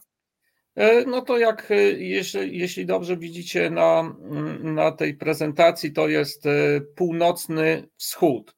Jest Cairns, Townsville, Whitsunday Islands, czyli całe, całe wschodnie wybrzeże, aż do Brisbane, Sunshine Coast. Pracowałem w bardzo wielu tych bazach, wykorzystywałem każdą, każdą możliwość, każdy dyżur, który był do obsadzenia. O, i teraz jest ten właśnie róg północno północno-wschodni. E, powyżej mamy Papułę Nową Gwineę, mamy cieśninę Torresa, wielką rafę koralową oczywiście, ciągnącą się e, wzdłuż e, wybrzeża australijskiego. No i to był mój region pracy, czyli to był tak naprawdę Queensland, północny Queensland, bardzo tropikalny obszar. Przestrzenie są przeolbrzymie. Nie, nie jest wcale dziwne, że że tam e, w szczególności e, rozwinęła się działalność e, transportów międzyszpitalnych, tak zwane aeromedical medicine, gdyż transporty na odległość 1500 km, 2000, 3000 to była normalność. Przejechać samochodem z jednego miasta, o to jest outback, to jest tak już w zasadzie pustynia, teraz na zdjęciu. Przejechać z z jednego miasta czy miasteczka do drugiego wzdłuż wybrzeża to było 300 kilometrów. 50 kilometrów za, czy tam 40 kilometrów za, za miastem już znikał zasięg komórkowy. Więc tak naprawdę no, było to zupełnie inne doświadczenie, czegoś, czego nie doświadczyłem nigdy wcześniej, e, jak, jak, żyłem. Mhm. Przepiękne widoki, e, niesamowite przestrzenie e, i też zagrożenia, które się z tym, z tym wiązały oczywiście. Hmm. Zupełnie inna specyfika e, chemsowania. W zasadzie te, te, te bardziej popularne były e, był transport samoloto, samolotowy, turbośmigłowy czy odrzutowcem. E, no tam już doświadczyłem wszystkiego, wszelkiego rodzaju transpo, transportów na długie odległości do Euroazji też, obejmujące różnego rodzaju wyspy oceaniczne. Krótsze dystanse 1502-3000 km samolotem turbośmigłowym, różnego rodzaju mhm. śmigłowce ratunkowe, tam chyba cztery rodzaje były, także był to bardzo, bardzo intensywny czas, ale też bardzo bogaty w doświadczenia. No i, i nagle się tak zdarzyło, że trafiłeś do takiego miejsca, które nazywa się no, tak potocznie Hems Academy, właśnie w Brisbane, Careflight, tak jak tutaj mamy na zdjęciu i na Twoim kursie było około 40 osób, z tego co pamiętam, czytałem w Twojej publikacji. E, znakomita większość to Australijczycy, ale był tam Grek, Szkot, Anglicy, Austriacy, Saudyjczycy, Hindusi, Amerykanie, Niemiec, Holender, Palestyńczyk, Fin, no i Polak. Jak to się stało dokładnie, że znalazłeś się w tym Hems Academy e, i jakbyśmy mogli w kilku zdaniach na ten temat opowiedzieć, bo tam jest bardzo dużo rzeczy, które znaleźć można w książce i które już teraz padają w pytaniach od naszych widzów i słuchaczy, które za chwilkę będziemy zadawać. Czym jest Hems Academy i dlaczego jest takie ważne dla wszystkich paramedyków, latających pilotów i lekarzy, tak zwany flight doctor? w zasadzie e, Hems Academy e, Careflighta konkretnie powstał, e, powstał dla lekarzy i jest prowadzony przez paramedyków i przez lekarzy, którzy są na stałe zatrudnieni w tej organizacji. I był to warunek konieczny, aby mógł w ogóle podjąć pracę w HEMS. E, wiadomo, lekarzy wszędzie brakuje na świecie, w Australii też, i oni znaleźli sobie taki właśnie sposób, e, stworzyli taki program, aby pozyskiwać e, lekarzy z całego świata, więc że troszeczkę wyprostuję Twoje słowa. Większość zdecydowana lekarzy, którzy tam trafili, oni byli spoza Australii. Było kilku Australijczyków, ale okay. większość była spoza. Dobrze. E, okay. Byli też Holendrzy z Wielkiej Brytanii, ze Stanów, bardzo międzynarodowe środowisko, e, Kanada. I w ten sposób Careflight pozyskuje na półroczne lub roczne rotacje e, lekarzy, którzy chcą po prostu poznać inny system, zdobyć hmm. nowe doświadczenie. Nie wszyscy Y, tak jak ja podlegałem rekrutacji, tak samo wszyscy inni, cała czterdziestka podlegała rekrutacji i dzieje się to sukcesywnie co pół roku. Nie wszyscy mają doświadczenie w HEMS. Są tacy, którzy po prostu gdzieś jeżdżą w karetkach lub pracują na sorach, jest dużo lekarzy ratunkowych i tak naprawdę działalność firmy polega na tym, że mają stały zespół paramedyków wyznaczonych na bazę, stały zespół pilotów, i tylko lekarze e, w większości e, się rotują. Jest jeden czy dwóch opiekunów danej bazy, którzy, lekarzy, którzy są na stałe, natomiast mhm. cała reszta, e, tak jak ja, musi przejść przez ten cały proces, przez 7 dni intensywnego treningu i weryfikacji, aby w ogóle być zatwierdzonym do pracy w, w, w terenie. Mhm, I tak mhm. naprawdę też pytałem się, a co będzie, jeżeli, jeżeli nie, prze, nie, nie przejdę tego kursu, nie, nie zaliczę egzaminu końcowego i teoretyczny, i praktyczny. Powiedzieli mi, no worries, to za pół roku wrócisz, czy za rok. A ja mówię, ale ja już tam e, nie mam pracy, ja już muszę tutaj być. No. Dla nich to było no, no worries. No worries. No worries. No i to jest właśnie ten filmik e, reklamowy, który, który obejrzałem i który wywarł na mnie niesamowite wrażenie. Dr Tim Haraway akurat e, tutaj się wypowiada, jest to jeden z takich e, ich liderów, także liderów szkolenia. I przez 7 dni trwało intensywne szkolenie, dostaliśmy mnóstwo materiałów teoretycznych, ja na szczęście byłem już po pewnych kursach, więc miałem troszeczkę, mhm. nazwijmy to, y, przewagi, wiedziałem, z czym to się je. Pracowałem już w, w LPR-ze wcześniej e, i dyrektor wyraził zgodę na moją półroczną, na mój półroczny wyjazd, y, za co też serdecznie dziękuję jeszcze raz. E, dlatego też no, brałem udział w tych wszystkich zajęciach i były to zajęcia, powiem, i tak dla mnie dosyć mordercze, bo plan był rozpisany tam praktycznie od 7 rano do 19, później kolacja, później self-study, czyli zapoznanie się z materiałem na kolejny dzień i kolejne scenki. W zasadzie jest, znowu się odwołam do tej medycyny przedszpitalnej, bo bardzo dużo rzeczy tam jest zawartych i bardzo dużo rzeczy zostało też zawartych później w szkoleniu, to pierwowzór do, do, do, do, do szkolenia w personelu w LPR. Bardzo dużo elementów tam było zawartych, plus jeszcze takie specyficzne działania, jak tutaj widzimy, z, z, z wciągarką, e, działania na morzu, e, oceaniczne e, i bardzo specyficzny kurs, który wcześniej, którego wcześniej nie przyszedłem nigdy. O, teraz widzimy, czyli Hewitt, czyli ewakuacja z helikoptera który uległ katastrofie na morzu. I to, to dużo było temu poświęcone, praktycznie pół dnia moczyliśmy się w wodzie, w basenie, w którym była schłodzona woda, e, w tej klatce, żeśmy obracali się do, do góry nogami z zamkniętymi oczami, woda była wychłodzona, musieliśmy przez kilka godzin pływać, a później w przerwie na lunch, po drodze na schodach, e, przez przypadek odnajdowaliśmy kolejne, kolejne scenariusze, które musieliśmy w tych naszych mokrych, chemsowych ubraniach wykonywać, więc więc było to faktycznie na zmęczenie i, i oni też na koniec przyznali, że, e, że był to jeden z celów tego szkolenia, żeby, żebyśmy my poznali też swoje własne granice i e, nauczyli się radzić sobie z porażką, radzić sobie w trudnych sytuacjach, poznać granice y, też fizyczne własnej wytrzymałości. E, no było to doświadczenie no takie najbardziej najbardziej e, intensywne w moim życiu, mogę powiedzieć, ten mhm. całe szkolenie. Y, aż też mógłbym powiedzieć, aż się prosi, y, żebyśmy jeden odcinek w przyszłości rozłożyli, znaczy przeznaczyli na, na, na Twoje szkolenie w tej właśnie akademii, żebyśmy każdy możliwy y, wątek mogli poruszyć. Y, tak więc zostawiam, rzucam rękawice na 2023, a może się akurat uda, ale ja może tak troszeczkę na odwrót y, zrobię. Na łamach medycyny praktycznej ratownictwo pojawił się Twój artykuł.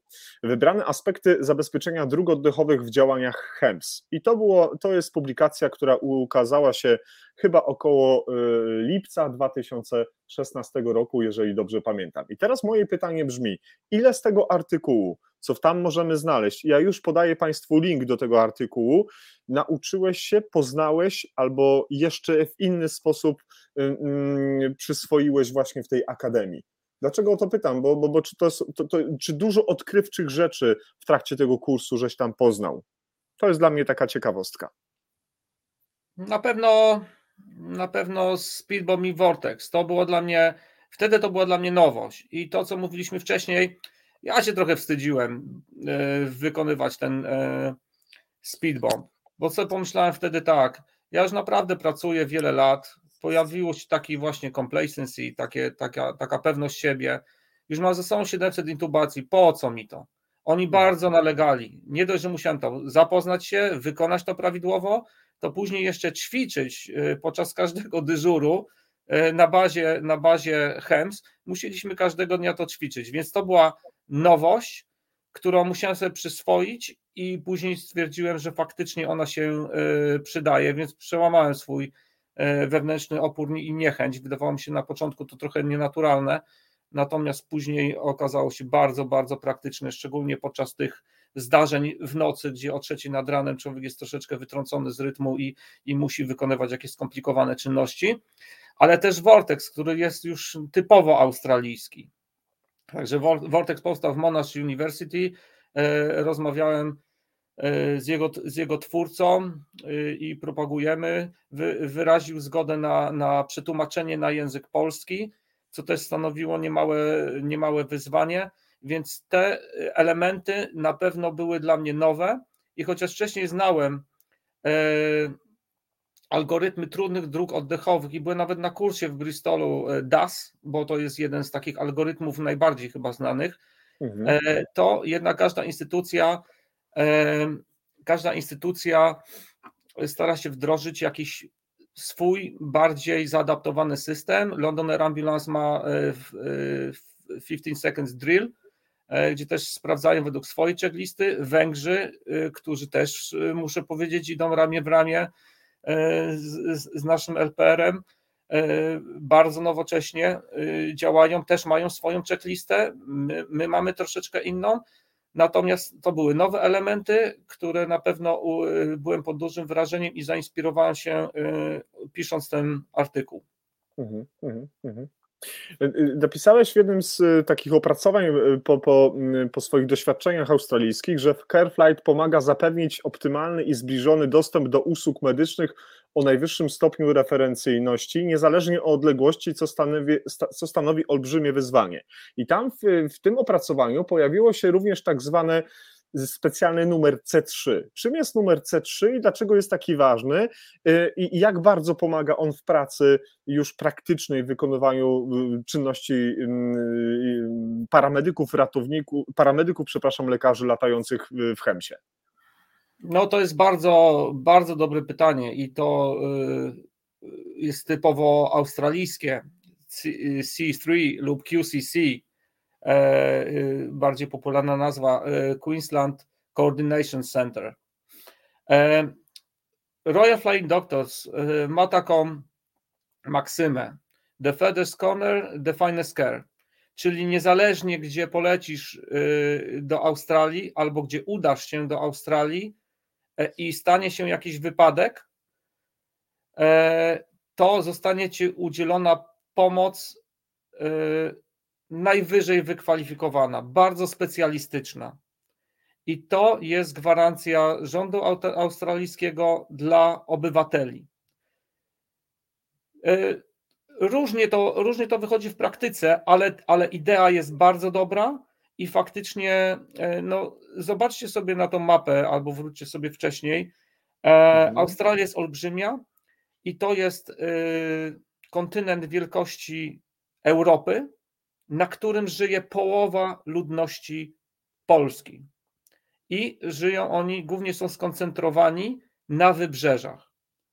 Czyli są pojedyncze jakieś osady ludzkie, małe miasteczka, wsie zorganizowane wewnątrz e, kontynentu, e, tak, na tak zwanym outbacku, czyli tam, gdzie jest bardzo, bardzo gorąco, gdzie są praktycznie stepy.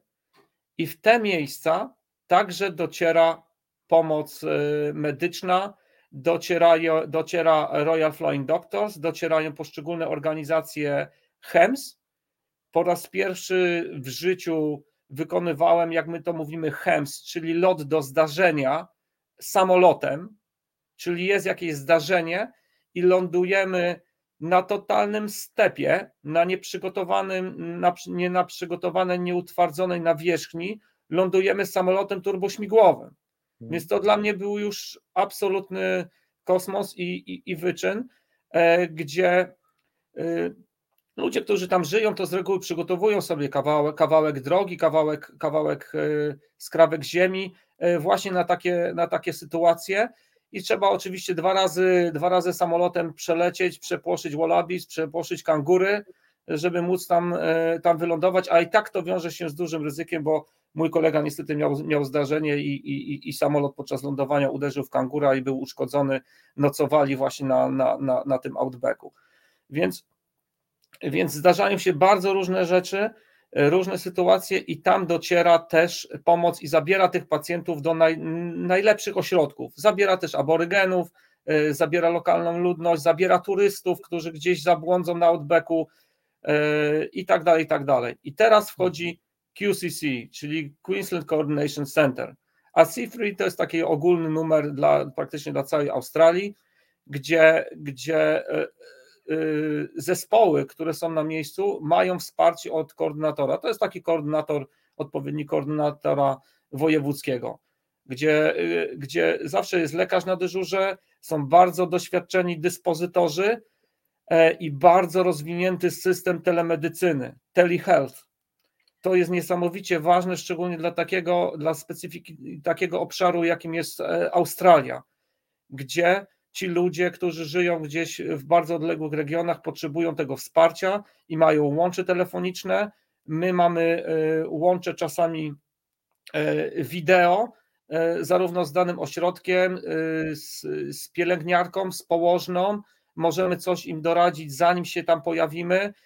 Dostajemy też informacje, kto ma wejść w skład zespołu, bo to nie było wcale takie oczywiste. Zespół w bazie montowany jest na bieżąco w zależności od i nie do każdego wylotu śmigłowca czy samolotu jest potrzebny lekarz czyli siedzę na dyżurze i mamy 4 czy 5 statków powietrznych do dyspozycji i większość y, zdarzeń jest obsługiwana przez, y, przez y, pielęgniarkę położną, bo tam zawsze mają podw- w Royal Flying Doctors mają podwójną jakby specjalizację wymaganą i tam lecą leci personel medyczny z, z pilotem i rozwiązuje problemy lokalnej ludności przy zdarzeniach, które są poważne i są klasyfikowane jako zagrożenie życia e, bezpośrednie lub zdrowia, no to wtedy, e, wtedy leciał też lekarz. Ale e, QCC, Centrum Koordynacyjne, robiło niesamowitą robotę i będąc na miejscu, ja musiałem, ja musiałem zawsze przedstawić raport sytuacyjny, co na miejscu zastałem, jaka jest sytuacja i gdzie tak naprawdę udam się z pacjentem. Przypominam, że to były odległości 1500-3000 kilometrów. Więc jeżeli ja przygotuję tego pacjenta i wezmę go na pokład samolotu, raczej częściej niż śmigłowca, to gdzie tak naprawdę z nim polecę? A dla nas dodatkowo, dla ludzi z, z Europy, ludzi z, spoza Australii, stanowili niesamowite źródło wsparcia przy różnego rodzaju zagrożeniach charakterystycznych dla Australii.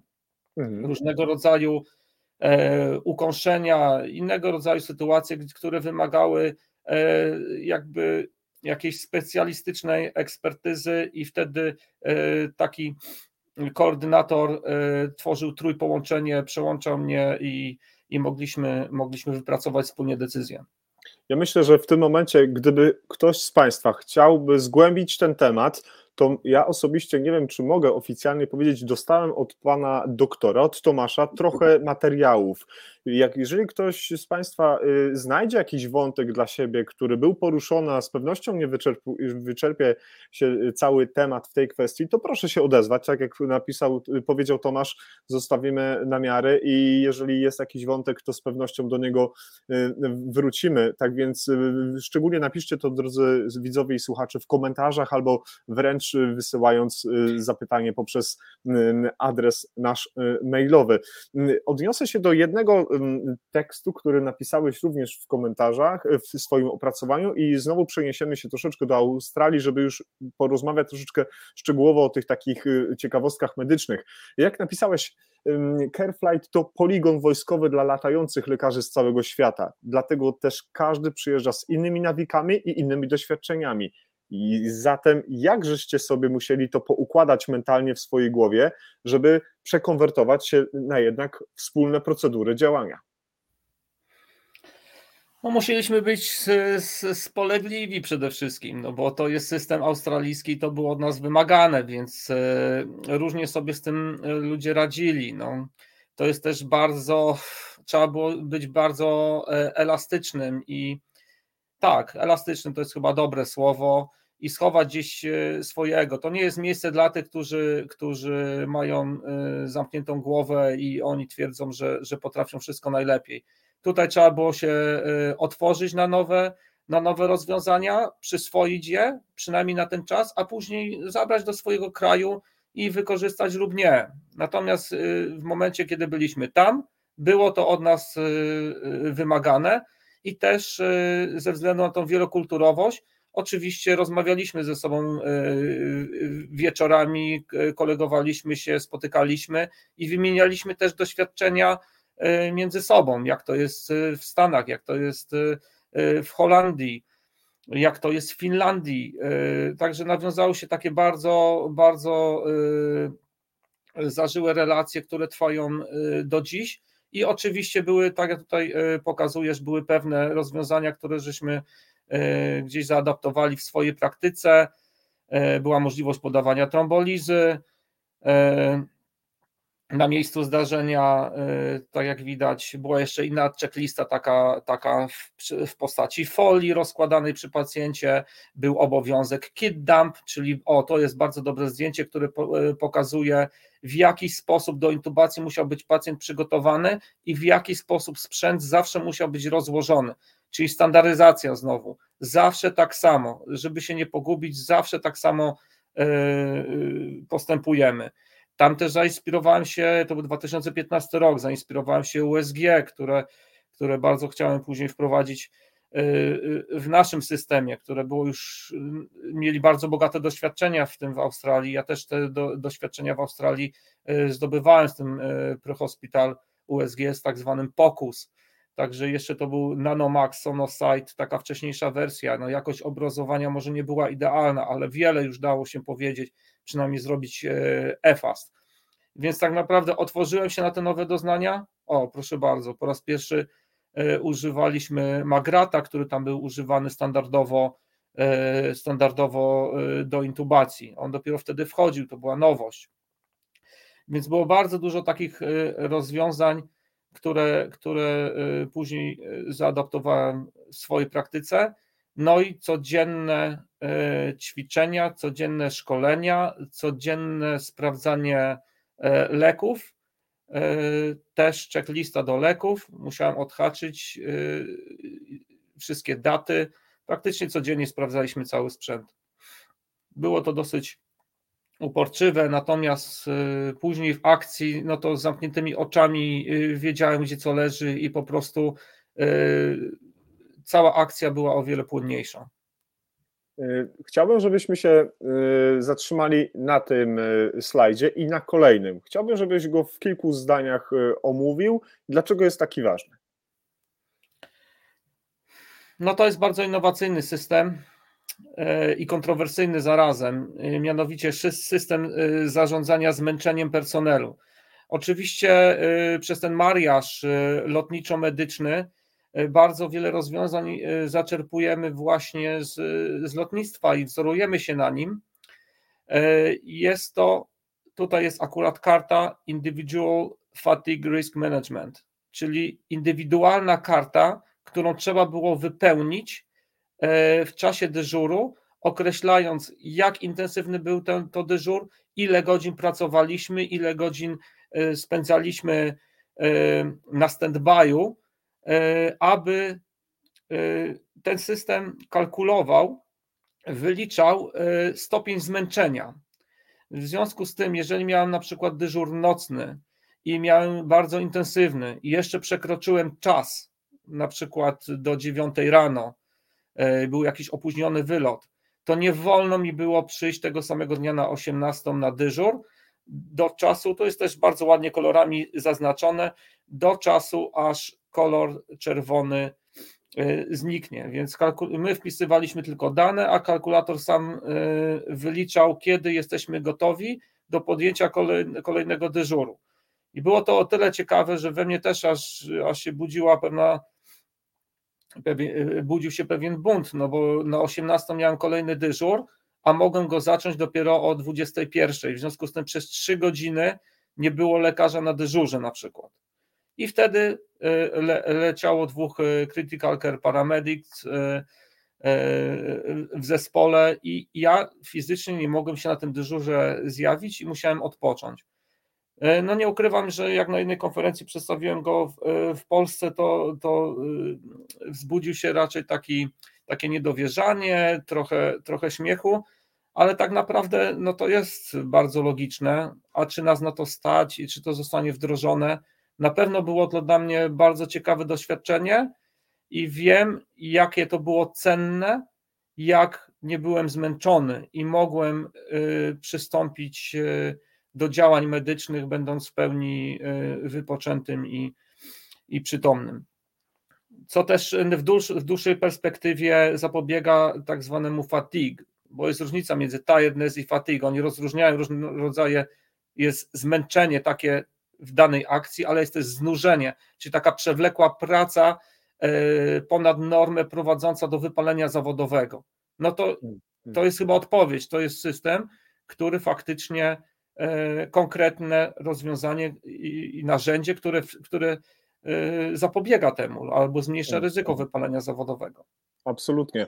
Po, po, pozwolisz, y, pozwolisz, Tomaszu, że teraz dodamy ten slajd z podziałem na rolę y, i funkcje paramedyków, jaki mają zakres obowiązków. To jest, drodzy Państwo, bardzo ciekawe, bo przed chwilą Tomasz powiedział, musiał jeszcze być y, w tym, w tym czasie odpoczynku, regenerowania swoich sił, więc lecieli do zdarzenia paramedycy na różnym poziomie swojej, swoich kompetencji. I tutaj Tomasz przygotował taką, tak, taką, takie zdjęcie, taką rycinę, gdzie jest dokładnie zaznaczone, y, który z paramedyków, Paramedic Advanced Care 1, Paramedic Advanced Care 2 i Paramedic Intensive Care, jakie mają y, swoje zadania. I moglibyśmy się skupić na tej trzeciej pozycji, szczególnie, że bardzo mocno, bardzo dobrze opisywał te role w tym CCP y, Paweł Bednarenko na swoim blogu Ratownik na Wyspach. Tak więc prosiłbym Cię o kilka słów komentarza, jeśli chodzi dokładnie o te fotografie.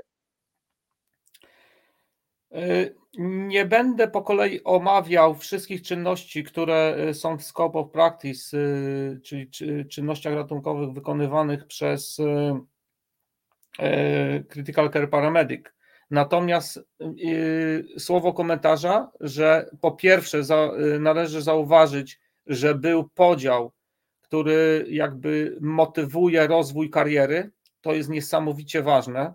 Jeszcze był jeden taki początkujący e, parametr, później jest Advanced Care, 1, 2 i Intensive Care. Czyli tak naprawdę są cztery stopnie, które dawały możliwość rozwoju i to e, koledzy, z którymi rozmawiałem, ratownicy bardzo sobie e, chwalili, bardzo ich to motywowało do pracy i i jak można zauważyć, y, ten Critical Care Paramedic miał bardzo, bardzo szeroki zakres y, możliwości, łącznie z, z intubacją pacjenta w różnych szczególnych okolicznościach pod pewnymi warunkami. Była to osoba i są to osoby, które są doskonale e, przygotowane do pełnienia tej roli. Oni mają rotację Y, na dwa lata musi pół roku spędzić na, na oddziale intensywnej terapii lub w anestezji. Y, w zależności od, od, od, od stanu musi wykonać około 20 do 50 e, intubacji, czyli być jakby w tym biegły, lub y, jest nacisk po prostu na, za, na zakładanie przyrządów nagłośniowych, mógł sedować pacjenta. Każda procedura zaawansowana była ściśle monitorowana e, i była audytowana. Także naprawdę mhm. myślę, że, że było to w sposób wprowadzone w sposób bardzo bezpieczny. Ok, rośnie doświadczenie, masz motywację, rosną Twoje zarobki też, co, co jest niebagatelnie ważne.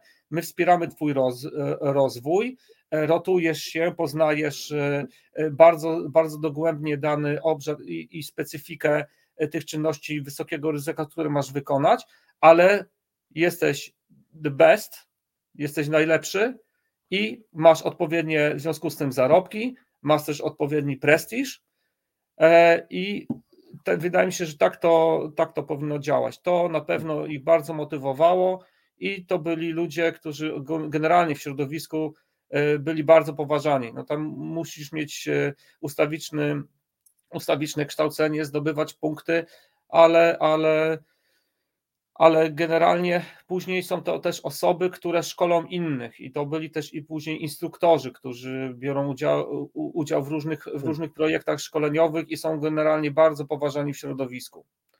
Więc na takich zasadach myślę, myślę, że można to y, bezpiecznie wykonać to myślę, że jak będziemy sobie robić podsumowanie naszego spotkania za chwilkę, oczywiście, kiedy może padnie pytanie, drogi Tomaszu, jak y, według Ciebie to nasza y, medycyna przedszpitalna w Polsce powinna wyglądać za 20 lat, to y, rekomendować, rozumiem, należy taki podział stopni, taki, taką gradację, z wielu względów. Myślę, że pewnie pojawi się to w Twojej y, y, wypowiedzi końcowej raz jeszcze, a, a jeżeli nie, to z pewnością już warto w tym momencie, drodzy Państwo, podkreślić, że jeżeli nasze zmiany legislacyjne będą tak postępowały, to warto zwracać na to uwagę, bo mamy tu konkretny dowód, konkretny EBM, że to działa Świetnie. I ja bym jeszcze chciał jedno zdjęcie i jedno, jedno um, um, zdjęcie z prezentacji pokazać, bo tu jest y, coś bardzo ważnego i chciałbym, żebyś też odniósł się do tego w kilku zdaniach,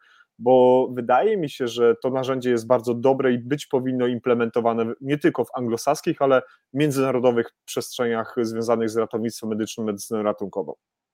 Oj, muszę to sobie chyba otworzyć osobno, bo, bo nie widzę, moje, moje oczy już na to nie pozwalają. A, dobrze, dobrze. To jeżeli Także... możesz, to sobie e, e, zajrzeć do tego, a, a ja już w tym momencie, drodzy Państwo, zachęcam Was do tego, żebyście e, przygotowywali swoje pytania. Jeżeli one już się pojawiły, to ja chronologicznie będę je Tomaszowi zadawał. Ogromnie się cieszę, że pojawiło się mnóstwo komentarzy. Bardzo się cieszę, że wielu z Was wymienia w tym momencie doświadczenia.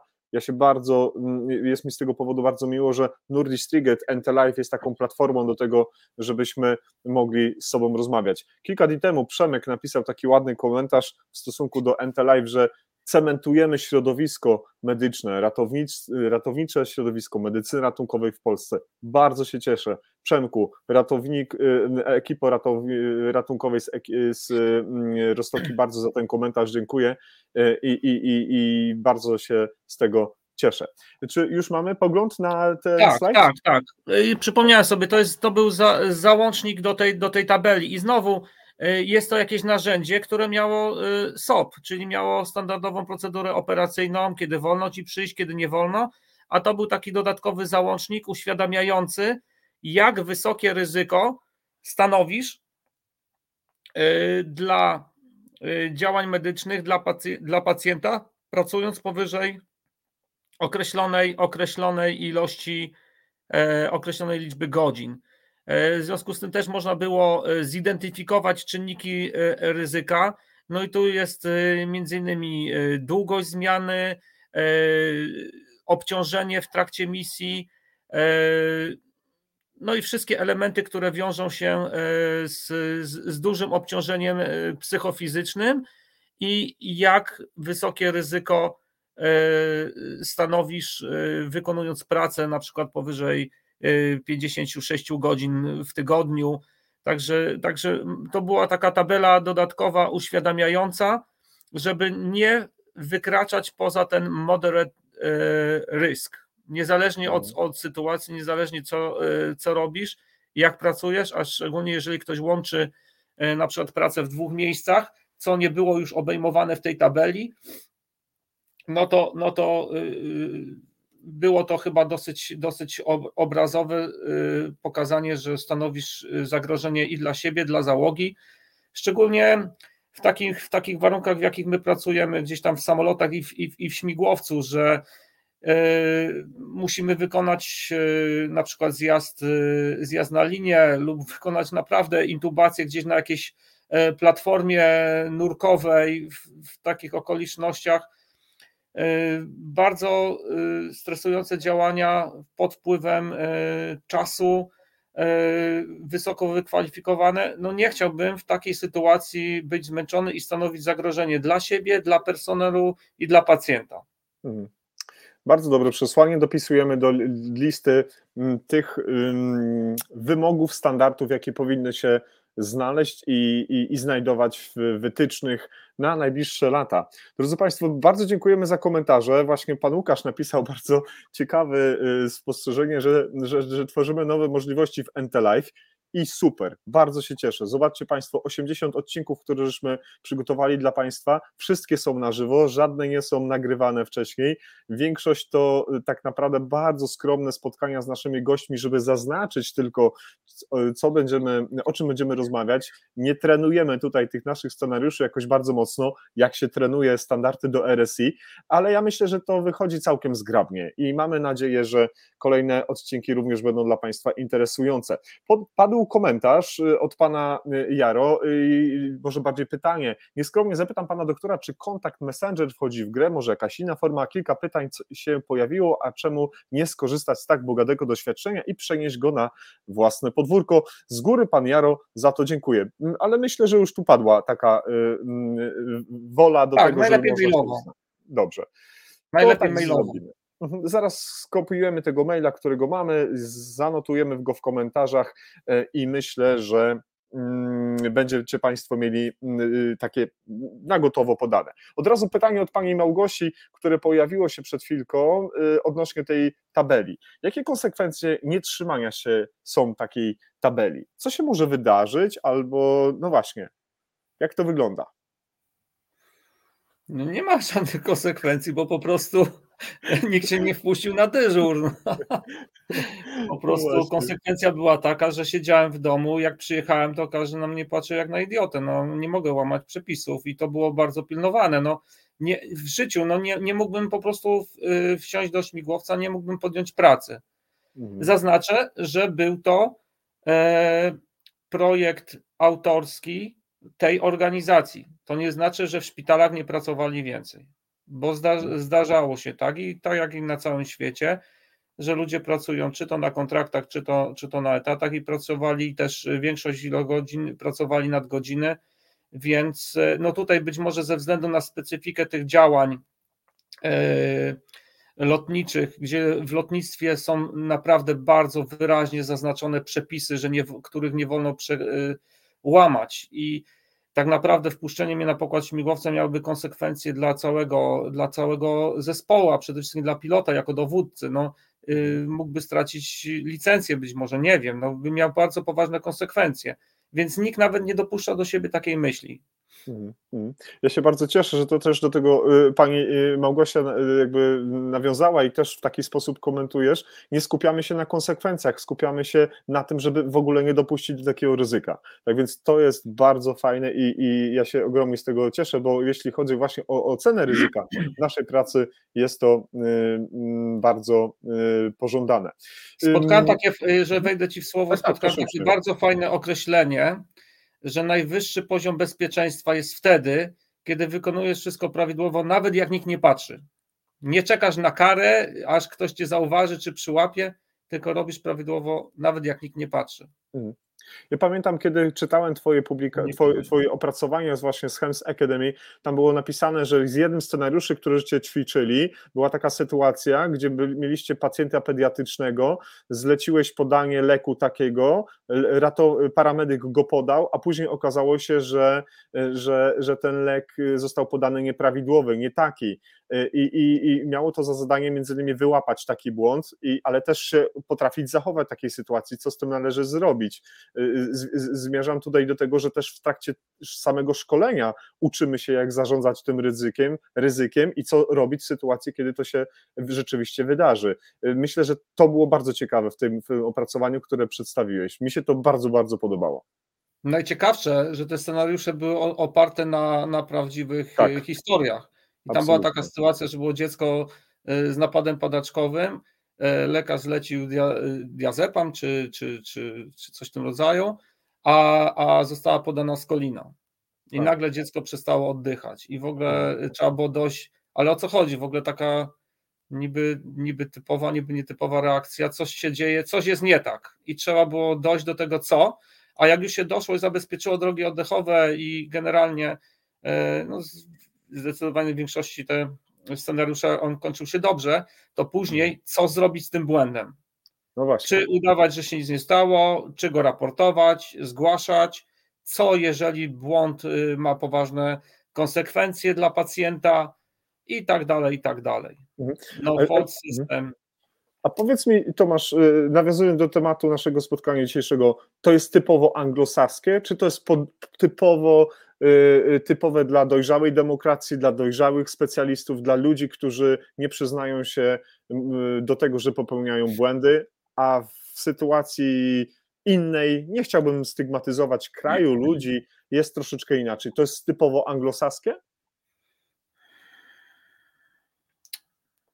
Trudno mi powiedzieć. To też, to też zawsze budzi jakieś, jakąś taką naturalną reakcję, reakcję człowieka więc e, wymaga to no, niesamowitego wsparcia e, osób funkcyjnych, osób decyzyjnych i całego systemu wsparcia, e, że faktycznie jest gwarantowana niekaralność. Hmm. Inaczej będzie naturalna tendencja człowieka do, do ukrywania takich zdarzeń. Także jeżeli jest system, który cię wspiera i masz gwarancję bezpieczeństwa, trzeba rozróżnić sytuację, kiedy ja e, dokonuję po prostu rażącego niedbalstwa. I ze, ze, ze swojego niedbalstwa dochodzi do, takiej, do jakiejś sytuacji. Świadomie, tak jak mówiliśmy wcześniej, przychodzę na dyżur, kapitan mnie wpuszcza, ja lecę, popełniam błąd, wypadam ze śmigłowca, no to wtedy sorry, no to wiadomo, że y, ta kara musi być, jest to rażące zaniedbanie i tutaj nie ma, nie ma marginesu, chociaż i tak uczymy się na tego rodzaju zdarzeniach. Natomiast jeżeli ten błąd jest nieświadomy, a w podręczniku też jest dobrze dosyć opisane, że 1 do 3% y, różnego rodzaju y, sytuacji, czynności medycznych będzie obarczony błędem. W przypadku medycyny to jest tam nawet 7 do 10%. Tak. E, jest bardzo ciekawa książka, e, którą tam też opisałem, że w, w, mówią o tym, że w Stanach codziennie z powodu błędów medycznych giną dwa jumbojety pełne ludzi. Więc jeżeli jest taka duża skala problemu, to ten błąd medyczny prędzej czy później każdemu się zdarzy, bo to jest 1 do 3% przypadków, a co ciekawe, jest Centrum Monitorowania Jakości w Krakowie, które przebadało kilka szpitali, zaudytowało kilka szpitali i, to, y, i ten poziom błędów kształtuje się od tam około 7, 8, 9% w zależności od kraju. I takim doskonałym y, przykładem, przynajmniej nie byłem nigdy, wydaje mi się, jest, y, jest postępowanie w Danii może Marcin Kowalski by coś więcej powiedział na ten temat, lub ktoś, mhm. kto, kto w, tam, w tym duńskim systemie pracował, że tam faktycznie ten no-fault jest, jest stawiany jako, jako wzór. Y, nie wiem jak w Norwegii, jak w, inny, jak w innych krajach skandynawskich, ale raczej chyba w tych skandynawskich w ogóle społeczeństwo jest takie bardziej zdyscyplinowane, tak mi się przynajmniej wydaje z tych opisów, bardziej spolegliwe, bardziej stosuje się do pewnych reguł, mhm. też społecznie może są tacy bardziej dojrzali i służą społeczeństwu, a nie interesom osobnych jednostek. No takie, takie są moje jakby wrażenia, na pewno nie doświadczenia, bo nigdy w tych krajach nie pracowałem. W, w, Anglii bywa różnie, ale byłem świadkiem takiej sytuacji, kiedy pielęgniarka na moje zlecenie przedawkowała dziesięciokrotnie ketaminę. Okazało się, że była moda, nie znała się na tym leku. No i miało to poważne konsekwencje. No myślałem, że to już jest na pewno koniec jej kariery. Jakież było moje zdziwienie, kiedy po pół roku e, wróciła do pracy. Okazało się, że po prostu e, nie miała wystarczająco, wystarczającego e, szkolenia, bała się zgłaszać pewne rzeczy, wymagała do szkolenia i już na pewno drugi raz tego błędu nie popełni, a być może przyczyni się do tego, że będzie szkoliła inne pielęgniarki właśnie w, w tym zakresie, jak, jak robić, jak postępować prawidłowo. Więc to jest też taki przykład, że możemy uczyć się na, na błędach, wyciągać wnioski, analizować je systemowo. Także to, to były naprawdę wspaniałe doświadczenia i w Australii było podobnie.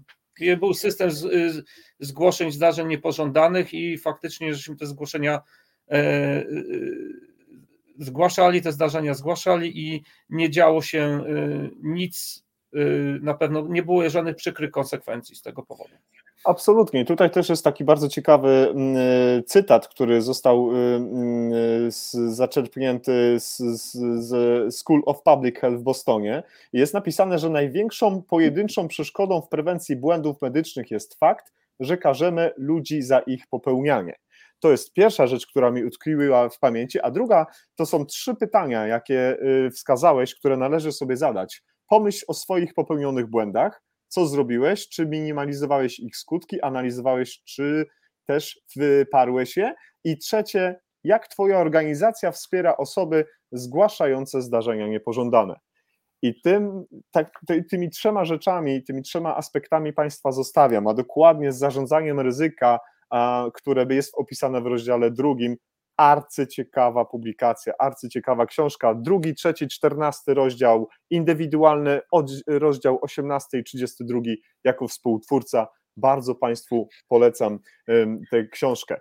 Dobrze, to y, może nie przedłużając zbytnio, żeby nie zabierając czasu naszym widzom i słuchaczom, y, podsumowanie, Twoje spostrzeżenia, wnioski za chwilkę mm, lecimy z pytaniami od naszych widzów i słuchaczy NT Live. Dobry wieczór panie Grzegorzu, dobry wieczór panie doktorze, jest z nami stały widz, stały słuchacz, bardzo się cieszymy. Pan doktor pyta, ile trwał najdłużej lot i gdzie najdalej pan doktor poleciał po pacjenta? To jest pytanie od doktora Lewandowskiego. Naj, najdłuższy lot to był z Glasgow do na Wyspy Kanaryjskie. Mi się wydaje, że to był najdłuższy. Jeszcze do Egiptu. Także takie odległości yy, kilka tysięcy kilometrów. Nie pamiętam, nie, nie jestem w stanie wyliczyć, który z, z tych lotów był najdłuższy. Z pacjentem. Tak, dobrze. Oj, miałem wyłączyć komentarz i e, e, dać kolejny. Kolejne osoby przybywają i kolejne osoby Ciebie też pozdrawiają. Pan Jakub Dąbrowski dołączył Dobry do nas. Wieczór, cześć. Dobry wieczór Panie Jakubie, cieszę się, że zdecydował się Pan dzisiejszy wieczór choćby w części spędzić z NT Live. Tak tylko nieskromnie powiem, że jesteśmy 80 raz na antenie na żywo, tak więc bardzo dziękujemy, że dołączył Pan również do naszej, mm, do naszej dzisiejszej y, y, rozmowy. Mm, pan Łukasz, odnośnie dzieci, mieliście Państwo sztywne wytyczne odnośnie dawków, dawek, przepraszam, leków, taką pomoc kieszonkową? Tak, ja już nie pamiętam jak to się nazywało, to było chyba e, Cooksley e, Pediatric Card. E, jest taki anestezjolog pediatryczny, który wymyślił, w zasadzie zaprojektował taką żółtą kartę. Ja ją nawet gdzieś, gdzieś mam. Były to jednorazowe karty, na których były wydrukowane wszystkie Y, parametry życiowe i, i dawki leków przeliczeń na, na kilogram, te, które potrzebujemy w, w medycynie e, ratunkowej na chemsie. Także tak y, było, używaliśmy, używaliśmy tego w formie papierowej. Oczywiście są różnego rodzaju kalkulatory pediatryczne, e, które polecam używać. Także każdy musi sobie wybrać najlepszą metodę, ale oczywiście zawsze dawki leków pediatrycznych przeliczamy na kilogram e, i jest to, jest to bardzo ważne, więc polecam. Także te kalkulatory dostępne na smartfonach. Myślę, że też, drogi Tomaszu, warto, warto też rekomendować specjalistyczne kursy pediatryczne, tam gdzie na tych pediatrycznych kursach, szkoleniach no, rozkładamy na czynniki pierwsze całe procedury, cały algorytm postępowania z małymi pacjentami, bo, bo, bo znajomość dawek to jedna, ale umiejętność ich implementowania w odpowiednim czasie, to wydaje mi się, mogę się oczywiście mylić, jest y, równie ważna. Zgadzam się w 100%.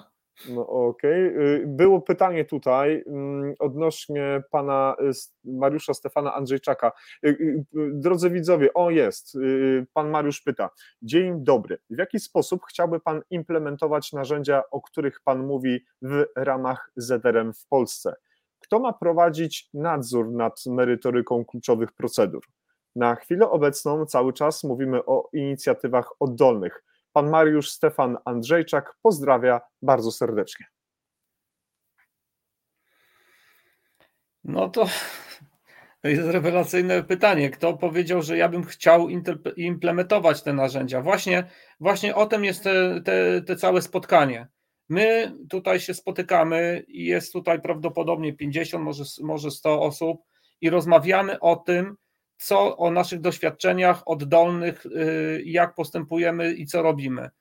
Natomiast y, mam wrażenie, że, że tak naprawdę e, implementować pewne narzędzia y, powinny osoby za to odpowiedzialne. No jest Ministerstwo Zdrowia, są odpowiednie e, struktury, które, które powinny na bieżąco to śledzić, monitorować, e, wdrażać naprawdę jest bardzo ciężko e, e, iść pod prąd i, i jak wiatr ci wieje w oczy i, i, i, wdrażać pewne narzędzia bez, bez wsparcia systemowego. No, no można to robić dla grupy entuzjastów, ale bez wsparcia finansowego, systemowego e, jest to mało prawdopodobne. Hmm. Także naprawdę ja nie mam pomysłu w tej chwili, nie jestem ani ministrem zdrowia, ani osobą odpowiedzialną za ten system i może Bogu dzięki. E, natomiast y, też ministrowie powinni e, korzystać z mądrych doradców i wydaje mi się, że, że, że, że może w ten sposób. to, co my możemy zrobić, będąc po prostu szeregowymi pracownikami, którym w tej chwili też jestem, po prostu dobrze wykonywać swoją pracę i nie zgadzać się na, na, na, na, na byle jakość. Po hmm. prostu tyle możemy zrobić. A czy nie wiem, może są jakieś stowarzyszenia, te stowarzyszenia ratowników, no, no wiemy, jak są implementowane pewne, albo przynajmniej proponowane pewne projekty, tak? Jak ten projekt o czynności, o, o, o medycznych czynnościach ratunkowych, który się okazał w, ukazał w maju. I Lukas Felcher, serdecznie pozdrawiam, bo bardzo ładnie tam spuentował i wypunktował. No, ja sobie po prostu nie wyobrażam, że, że w ten sposób jest w ogóle proponowany projekt, gdzie mam go teraz przed sobą na przykład i widzę y, ocenę skutków regulacji, jak został on implementowany w innych krajach i jest po prostu brak danych, brak załączników, brak jakichkolwiek inter, informacji i jest, jest komentarz, że wejście w życie rozporządzenia nie spowoduje zwiększenia wydatków budżetu państwa. No to ja się zastanawiam, w jaki sposób mają być też wszystkie czynności wprowadzane. Na pewno jest to przykład, w jaki sposób ich nie wprowadzać. Natomiast y, nie mam takich aspiracji, aby zostać ministrem zdrowia w tym kraju i zająć się wdrażaniem rozwiązań systemowych dla całego kraju. Nie wiem, może drodzy Państwo, jeżeli macie taką siłę przebicia i może układy, no to może zaprosimy kiedyś pana ministra, jednego, drugiego do rozmowy w NT Live. Nie wiem, jak, jak to się skończy. nie wiem, do jakich wniosków dojdziemy, ale warto próbować, żeby może pośród y, takich y, osób, które, którym na sercu leży dobro naszej przyszłości wspólnej, takie pytania warto byłoby y, zadawać. Y, kolejne pytanie od Bartka, Bartek Zimoch, Szczeciński Ośrodek, człowiek, który o zmianach, o do,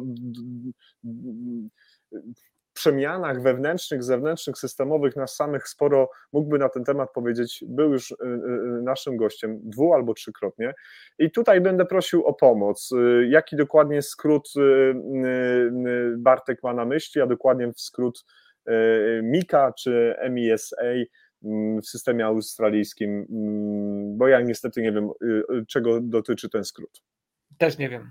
Nie Dobrze, to Bart, Bartek Zimow, bardzo, bardzo bym Cię prosił, żebyś rozwinął ten skrót, bo nie chciałbym tutaj popełnić jakiegoś błędu, y, nie znam się na tym, trudno mi powiedzieć. Y, na żaglach, cieszę się, że Państwo dzisiaj jesteście z nami. Na żaglach z medykami to bardzo fajnie. Jesteśmy jakby medycyny, natomiast pływamy y, po morzach. Współpracujecie y, także przy akcjach ratunkowych na morzu, czy to jest już zupełnie inna dziedzina? Takie pierwsze pytanie, bo drugie też chyba się pojawiło. Tutaj urządzę troszkę prywaty, bo pozdrawiam serdecznie na żaglach, bo bardzo lubię żeglować jak na razie, e, co prawda po jeziorach mazurskich, ale uwielbiam to i też pewne, pewne rozwiązania e, pracy zespołowej przenoszę e, do praktyki medycznej, także pozdrawiam serdecznie. I oczywiście no, w Australii było dużo takich, takich zdarzeń. W Polsce no, jest, jest SAR, który, który bierze udział w takich akcjach, tak? Także, także jest dedykowana jednostka, która, która bierze udział w akcjach typowo ratunkowych podejmowania e, pacjentów e, z morza. A w Australii faktycznie były takie sytuacje, że e, podejmowaliśmy szczególnie z przepływających statków, czy to tankowców, statków pasażerskich, różnego rodzaju były sytuacje, czy, czy, czy urazy, czy zachorowania, więc faktycznie albo udało się wylądować na takim statku, albo trzeba było, trzeba było pacjenta wciągać za pomocą wciągarki. Była też taka akcja, gdzie kobieta samotnie opływała, e, płynęła gdzieś na Fidżi i, i, i w trakcie doszło do, do, do, do wybuchu silnika. Ona samotnie była na, na, na, na łodzi i musieliśmy też ją podejmować. Także no, niesamowicie spektakularna akcja i ciężko poparzona kobieta, gdzie miała poparzone też, e, też oczy, drogi oddechowe i samotnie dryfowała na tym, na tym, na tym jachcie. E, była hmm. podejmowana. Byli podejmowani na przykład japońscy turyści, którzy uwielbiają snorkować i, i, i nieumiejętnie albo dostawali udaru, albo zachłyśnięcia, więc też z wody się ich podejmowało. I jak najbardziej jest miejsce dla, dla, dla śmigłowców ratunkowych w obszarach morskich. Hmm. I ja, mhm.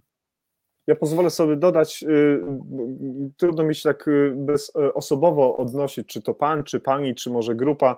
Drodzy y, przyjaciele żeglarze, wklejam w komentarzu link do odcinka Program Służby. Odcinek pierwszy, Morska Służba Poszukiwania i Ratownictwa SAR, produkcji Mouse Productions. Bardzo, fajny, bardzo fajna seria, bardzo dobrze przygotowana jeżeli Państwo macie ochotę, zajrzyjcie do nich, bo to jest naprawdę fajny odcinek i z pewnością y, miłośnicy żeglugi, tej śródlądowej i tej takiej morskiej, oceanicznej, jakiejkolwiek znajdziecie tam Państwo ciekawostki y, dla siebie. Więc y, pijamy nieco piłkę taką w kierunku specjalistów, którzy się tym zajmują. Nie wiem, czy jest już Bartek, napisał do nas może ze swoim pytaniem, jeszcze nie.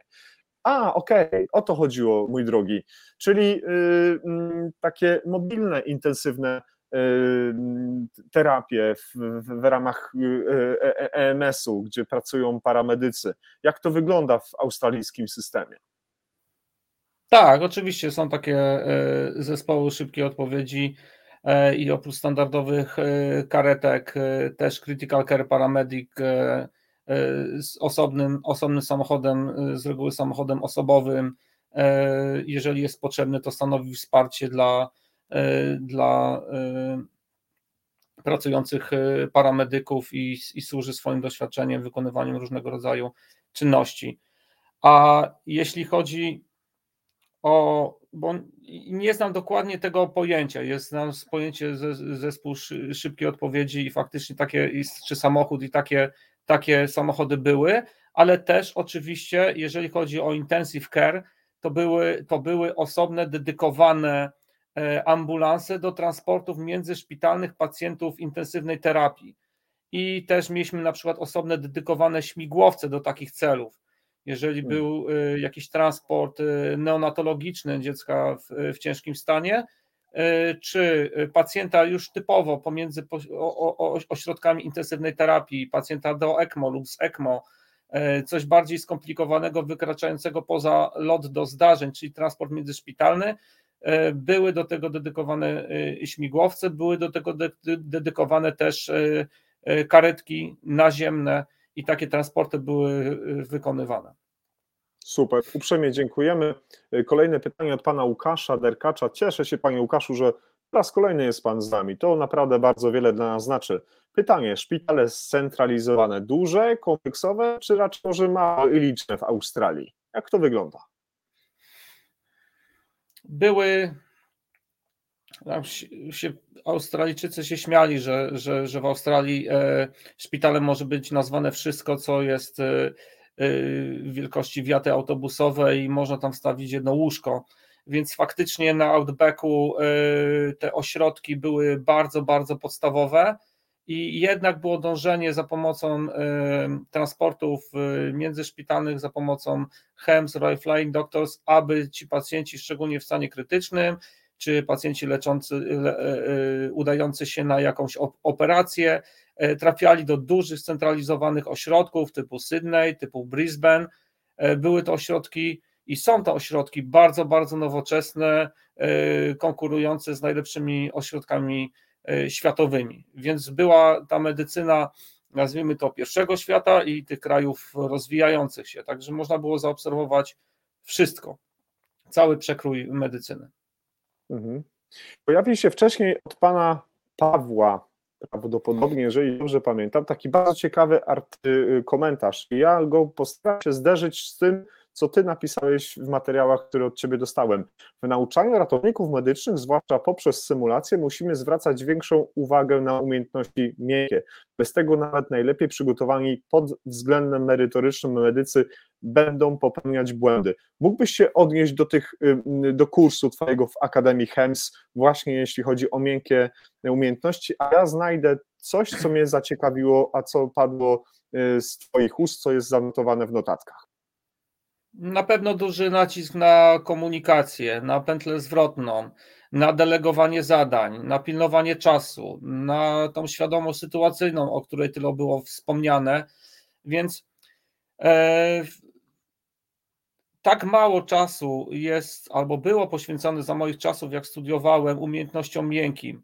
Była tylko nauka, nauka, teoria, teoria, a później no, w, w praktyce wychodziło to, wychodziło to e, różnie, właśnie z tego względu, że umiejętności miękkie także trzeba ćwiczyć i trzeba je ćwiczyć, szczególnie jeśli w, w sytuacjach stresowych. E, musimy ćwiczyć też, jak się ćwiczy w sporcie, w interwałach, tak, zwiększając intensywność ćwiczeń, później mieć jakieś mniej intensywne zajęcia, później znowu bardziej intensywne. Jest to tak zwane, o czym mówi Scott Weingart, e, e, stress inoculation. Ja się w tym 100% e, zgadzam.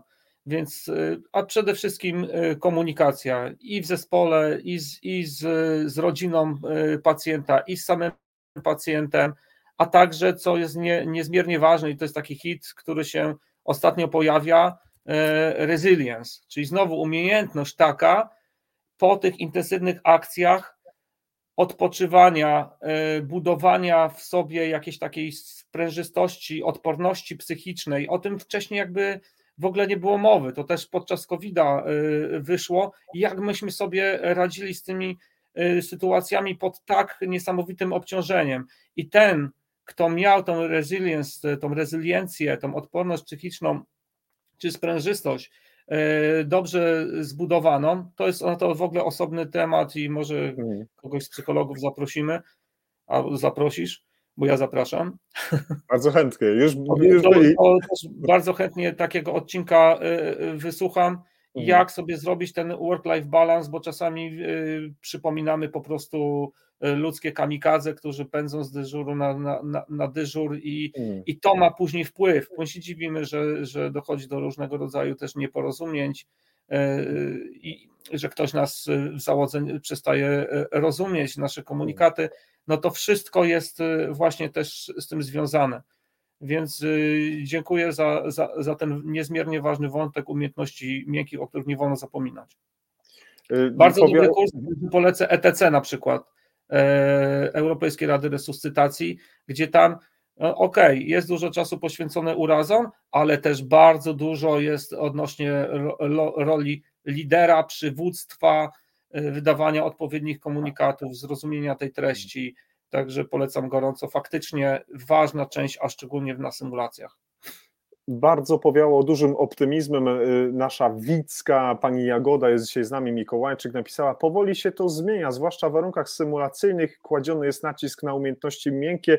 Jak sądzę, tu mówimy o obszarach akademickich już, to co powiedział Tomasz, że kiedy on y, robił, czy studiował na Akademii Medycznej, to może tego było mniej albo w ogóle, a teraz jak się okazuje w nowych systemach edukacyjnych jest tego coraz więcej, tak więc dwie, dwa kciuki do góry, pani y, Jagodo, trzymamy kciuki za, za za, za te wszystkie y, nowe zmiany, bo mam nadzieję, że akurat te będą bardzo, bardzo dobre. Na żaglach y, portal napisał: Dziękujemy, lubimy zgłębiać różne tematy, również pierwszą pomoc. Zaglądajcie na różne kursy, drodzy Państwo, w, bio, które przedstawiałem na początku naszego gościa. Tych kursów, szkoleń, warsztatów, wszystkiego jest od groma. Uczmy się, rozwijajmy, bo to nie tylko frajda, ale możliwość poznawania nowych, ciekawych ludzi, ale budowanie, budowanie lepszego kapitału bezpieczeństwa dla siebie i dla bliskich. Ale ja Jedno zdanie na ten temat mhm. komentarza e, na żaglach. E, pamiętajcie, że łańcuch jest tak silny jak jego najsłabsze ogniwo, więc jeżeli, jeżeli my działamy już z pacjentem, który, gdzie są podjęte pierwsze czynności ratunkowe, jest podjęty BLS, jest to tak samo ważne ogniwo jak wszystkie kolejne E, które są e, wykonywane, czy nasza pomoc w prehospitalu, czy później pacjent na intensywnej terapii, jak jest prowadzony, każdy ten element ma kluczowe znaczenie i odpowiednio wczesne podjęcie działań, zaalarmowanie służb ratunkowych e, może być kluczowe dla przeżycia danego pacjenta. Mm. Pojawił się kolejny pomysł odnośnie pana, e, osoby pana Łukasza. Może podyplomówka z managementu w ZRM-ach, może MBA w zarządzaniu w ZRM-ach, w EMS-ie. To jest wyzwanie nie tylko dla takiego specjalisty jak dzisiaj Tomasz, który jest również specjalistą z zarządzania w ochronie zdrowia, ale może to jest taki ciekawy pomysł. Kto wie, kto wie. To już jest drugi dzisiaj pomysł, jak można ten 2023 rok ubarwić tymi ratowniczymi bombkami na naszej choince. Tak więc myślę, że, y, że warto to zrobić. Tutaj pani Małgosia też napisała, że w Warszawie był kapitalny łańcuch przeżycia, który zadziałał. Wiemy, pisali o tym, to nie tak. z mojej karetki. Pani Małgosia tutaj więcej szczegółów te, pewnie na ten temat może powiedzieć. Dziękuję w ogóle Pani Małgorzato, że jest Pani z nami. Jest Pani jedną z najbardziej aktywnych tutaj osób za, za, za każdym razem. Ale ja jeszcze do tej symulacji chciałbym się odnieść, bo to są Twoje słowa. Twój mózg i wyobraźnia to najtańsze y, y, y, dostępne wszędzie narzędzie symulacyjne, które możemy wykorzystać szczególnie w domu, kiedy na spokojnie usiądziemy i pomyślimy o pewnych sytuacjach, których, no właśnie, których nie należy robić, które nie powinniśmy robić, albo które powinniśmy robić. Jak odczytywać taką zasadę no-go w tym systemie symulacyjnym? To są tak naprawdę e, poruszone dwa wątki.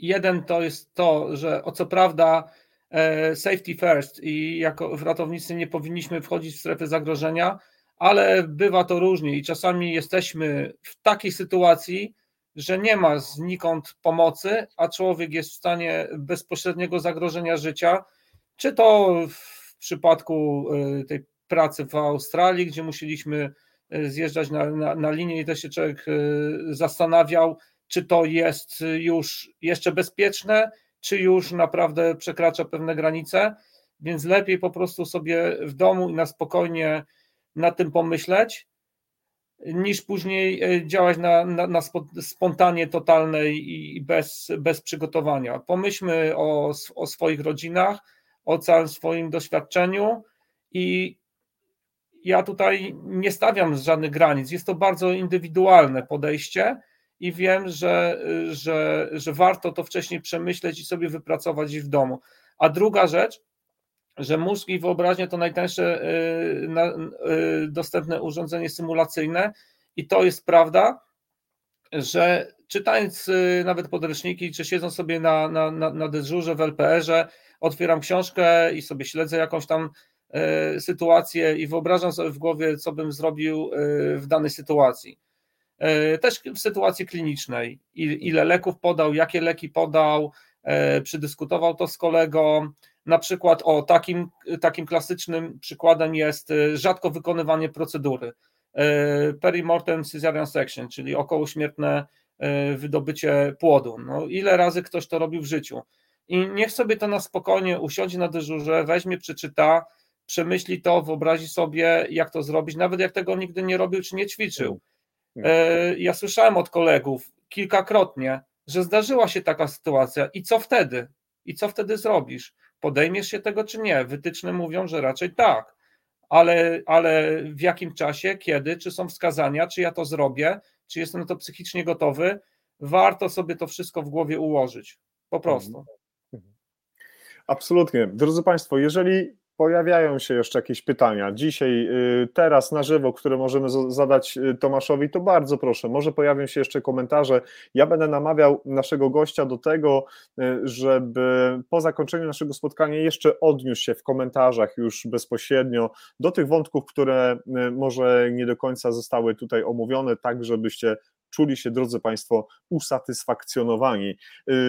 Bardzo za wszystkie komentarze, wszystkie pytania y, dziękuję w tym momencie. I teraz patrzę sobie na, nasz, na naszą taką rozpiskę, która gdzieś w, naszym, w naszej przestrzeni tutaj wędruje, na zasadzie takiego szkicu, takiego szablonu naszych, y, y, naszego spotkania, no to, to tak pomału byśmy się chyba zbliżali do takiego y, Twojego podsumowania, ale też takiego przekazu, co byś chciał, żeby jeszcze u progu 2023 roku się pojawiło, żeby wybrzmiało, żeby jeszcze nabrało większego znaczenia. Wiemy, że jesteś fanem dwóch słów w medycynie najbardziej, ketamina i to drugie, nawet dzisiaj Jakub Sieczko się Padło. zastanawia, tak, nawet ile razy padnie dzisiaj to, to słowo. No, może nie tak dużo, nie tak często, ale, ale jednak. Tak więc y, jeśli y, zaglądam teraz do, do, do komentarzy, do pytań, mm, Tutaj też właśnie Krzysztof odnosi się, y, odnosi się do tego, co się wydarzyło w Warszawie. Na żaglach jeszcze też przytoczę Państwa profil. Świetna sprawa z tym zarządzaniem na jachcie. Tak samo działamy. Checklista, bardzo ważna sprawa. Dziękujemy za sporą dawkę wiedzy. Myślę, że to się koniecznie, drodzy Państwo, musicie wymienić kontaktami. Żeglarz, e, anestezjolog, e, ratownik, e, przepraszam, lekarz Chemsu i miłośnicy żagli. Myślę, że dobrego coś z tego wyjdzie na pewno. Tak, więc spisujcie Państwo kontakt do, do doktora Tomasza, na pewno coś ciekawego się jeszcze dowiecie. Ja może w dwóch, trzech zdaniach tylko odniosę się do tego, co w styczniu. W styczniu, drodzy Państwo, już mamy zaplanowane trzy odcinki, które już są potwierdzone. Nie chciałbym za wiele, to się teraz mówi, spoilerować, ale jak, jeżeli uznacie, drodzy Państwo, że warto jest y, polubić nasz profil na Facebooku, dodać subskrypcję na, na YouTube, słuchać nas na Spotify i też dodać opinię i recenzję o tym, co robimy, to będzie nam bardzo miło i wtedy będziecie na bieżąco informowani, co się w NT właśnie dzieje. Y, no to dobrze, y, nie wiem, czy jesteśmy przygotowani już na to podsumowanie. Może jakaś, może pan doktor nam jakąś książkę poleci do poczytania między świętami, a może coś innego jeszcze się tutaj pojawi w tym podsumowaniu. Nie wiem. Sam jestem ciekaw i w tym momencie z przyjemnością posłuchamy, jak dzisiejsze spotkanie o anglosaskim systemie y, medycyny przedszpitalnej ma do powiedzenia, albo o czym ma do powiedzenia w tej kwestii nasz gość, czyli pan dr Tomasz Derkowski.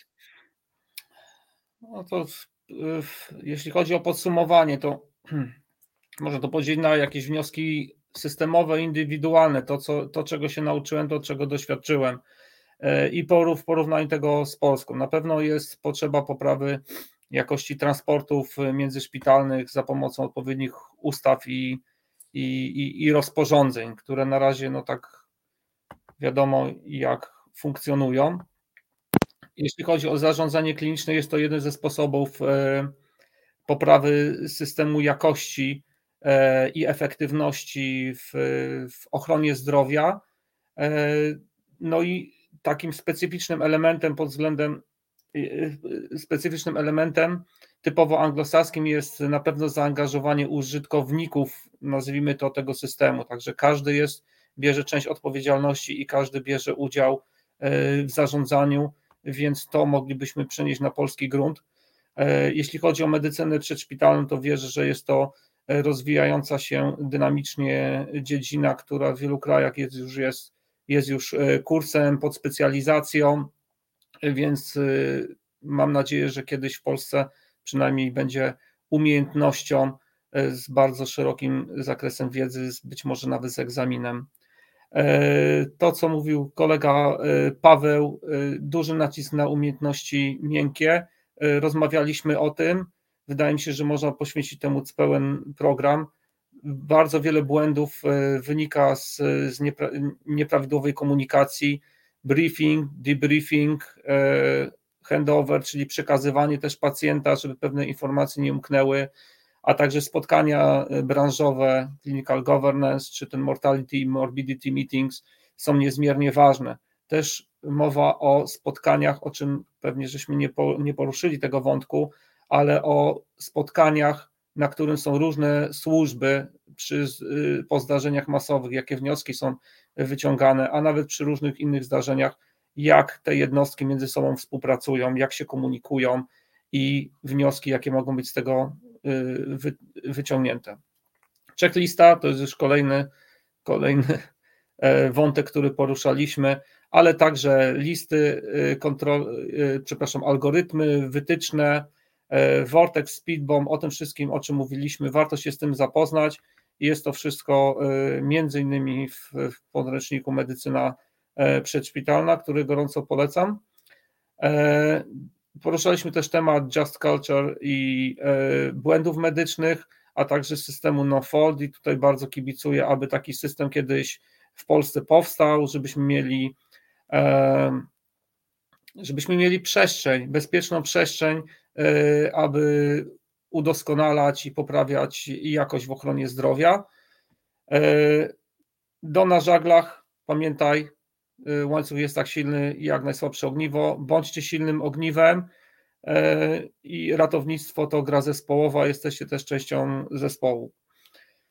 I teraz wnioski indywidualne dla, dla każdego z nas, ale przede wszystkim dla mnie, który, nauczyłem, czego nauczyłem się, będąc w tych krajach anglosaskich i pracując aby unikać przeciętności, byle jakości, nie godzić się na to, nie popadać też w samozachwyt, w nadmierną pewność siebie, e, aby każdego dnia budować taki y, zbalansowany, y, zrównoważony tryb życia e, przy, przy grupach e, wsparcia razem z rodziną, nie zapominać o tym, gdyż to no, da nam lepsze rezultaty w, w takich, takie długofalowe.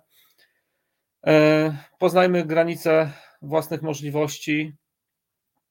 E, szkulmy się i tam też można wystawiać się na próbę i, i poznawać te możliwości. A przede wszystkim no, życzę każdemu, żeby spełniał swoje marzenia, e, odkrywał swój potencjał i dbał o siebie. I to są takie moje świąteczne życzenia do wszystkich. Wesołych świąt. Super, pięknie, wspaniale. To jeszcze zatrzymując Ciebie, Tomaszu, tutaj w, naszych, w naszym studio NT Live, to y, jeszcze kilka komentarzy i ciekawych spostrzeżeń. Gotowi do ratowania, jak zawsze, Sztos, NT Live y, oraz goście. Dużo dobra dużo merytoryki, dużo ciekawych informacji, dużo rozwojowych tematów. Dobra robota, good job, good job. tak więc jesteśmy za, taki, za, za, taką opinię naprawdę y, bardzo y, wdzięczni. Y, pani Zuzia Rędziuch, dziękuję, mimo że wciąż jestem w liceum, wszystko było dla mnie zrozumiałe, wartościowe i interesujące. Na pewno przyda mi się to w przyszłości, zwłaszcza najlepsze były odnośniki do innych źródeł. Proszę bardzo, Pani Zuziu, Polecamy się, bardzo proszę.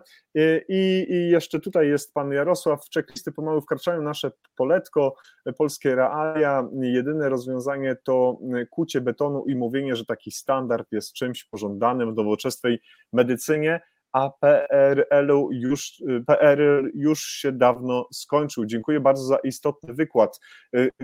Panie Jarosławie, nadal polecamy tę książkę, link w komentarzach, gdzie go można znaleźć, bo tutaj żeśmy naprawdę do, do, dotknęli tego, tych, tych tematów. Odci y, rozdział 32, zastosowanie USG w medycznych czynnościach ratunkowych z panią Dorotą Sobczyk, świetny, świetny rozdział, bardzo polecam i z panem Marcinem e, Kowalskim, tak, prawda? To jest wspólny, wspólny rozdział, chyba 18. To też bardzo należy tutaj podkreślić. E, zaglądajcie do tej książki. Nie, jestem w stanie obiecać, czy tak z takim pięknym podpisem otrzymacie. Otrzymałem ten podpis zarówno od doktora Gąskowskiego i doktora Kowalskiego i od doktora Darkowskiego, ale czytać internety i warto dzwonić do różnych y, miłych gości. Mm, cieszę się bardzo, że jest z nami pani Mirela Motyka. Odcinek z przytupem na zakończenie roku to był naprawdę dobry rok. Podpisuję się pod gotowi do ratowania. Bardzo dziękujemy za kolejną opinię. Paweł Bednarenką z NHS-u brytyjskiego. Stary, Tobie dziękuję za dzisiejszą obecność. Bardzo y, y, również super odcinek, dużo mega fajnych informacji, dobra robota. Dziękuję Wam obu z, oraz widzom za fantastyczne spotkanie i życzę wesołych świąt. Ale tutaj, Panie, panie Tomaszu, od, jeszcze może kilka słów do Pawła, bo jemu się chyba naprawdę należą podziękowania za ten portal Ratownik na Wyspach, prawda? Jestem całym sercem z wszystkimi paramedykami na Wyspach, a szczególnie z Polakiem. Trzymaj się, bracie. Ekstra, świetnie. To jeszcze zobaczmy, czy ktoś do nas życzliwie na, napisał. Myślę, że tak świątecznie możemy sobie tak wspominkowo i dziękując nawzajem, bo my Państwu i Wy nam, co jest bardzo miłe, Tomasz, na Ciebie zawsze można liczyć, pozdrawiam. Y, dziękuję, że, że takie piękne rzeczy się dzisiaj tutaj pojawiają. Pani Gosia napisała wielkie dzięki, mega ciekawe spotkanie zdrowych i spokojnych świąt, do których się oczywiście y, bardzo mocno dołączamy i tutaj jeszcze też był ciekawy y, komentarz. Zawsze bardzo się cieszę, że od pana Grzegorza, od pana doktora możemy na to liczyć. Dziękujemy za piękny wieczór, również panie Grzegorzu. Bartek, fajnie, że jesteś z nami, cieszymy się ogromnie ten rok był z pewnością dla Ciebie ogromnie trudny, ale stary, trzymamy za Ciebie kciuki. I jak tutaj napisał Pan Łukasz, z odcinka na odcinek po prostu lepsi ci nasi goście. No, było już ich sporo i cieszymy się bardzo, że podnosimy bardzo mocno poprzeczkę i w ten sposób no, dajemy też Państwu satysfakcję, więc piszcie do nas, może kogo byście chcieli zobaczyć NT Live, można nas znaleźć na Facebooku, można nas, nas, znaleźć na Spotify, można nas znaleźć na, na YouTubie. Dziękujemy Pani Agnieszko za, za obecność, Pani Agnieszka napisała bardzo ciekawa audycja, gratuluję, dobrze się słucha, zachęcam do kontynuacji i poszerzenia tematyki, pozdrawiamy serdecznie, dziękujemy również, obiecuję Pani Agnieszko, że już te odcinki styczniowe będą na pewno bardzo, e, e, bardzo ciekawe, Pani Izabela zwraca się bezpośrednio do pana doktora. I, oczy, I oczywiście jeszcze na żaglach, żeby nie było, że, że, że nie udostępniamy i myślę, że, y, że chyba to wszystko. Aż się nie chce kończyć takiego fajnego spotkania, w którym żeśmy rozmawiali dzisiaj y, o wielu wątkach, których wspólnym mianownikiem nie tylko była osoba naszego gościa, ale przede wszystkim ten anglosaski, anglosaski system medycyny przedszpitalnej. I myślę, że chyba ochrzcimy ten NT Live w rozmowach o medycynie przedszpitalnej. Myślę, że tak będzie. Dokładamy swoją cegiełkę do marzeń pana doktora. Niech się tak stanie. A drodzy Państwo, pozwolicie, y, że raz jeszcze przypomnę, że y, moim i Państwa y, gościem był pan doktor Tomasz Derkowski. No świetny specjalista, ale przede wszystkim świetny mówca, za co ja osobiście jestem bardzo wdzięczny, bo jak sobie tak dwie gaduły usiądą i pogadają, to, to chyba coś ciekawego zawsze z tego może wyjść. Bardzo dobrze się rozmawiało. Dziękuję za rozmowę. I dziękuję, dziękuję. wszystkim za obecność. To jest fantastyczne. Drodzy Państwo, cóż tu powiedzieć? Ja się ogromnie cieszę, że, że udało się dociągnąć do tej osiemdziesiątki.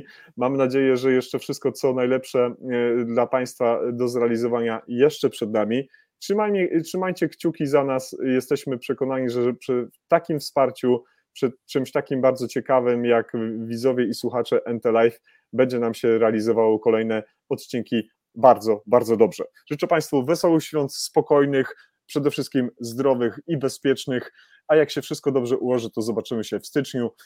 Ja nazywam się Jacek Borowiak, a to był 80. odcinek NT Live w Nordic Ticket. Serdecznie pozdrawiam, do przyszłego roku, do zobaczenia.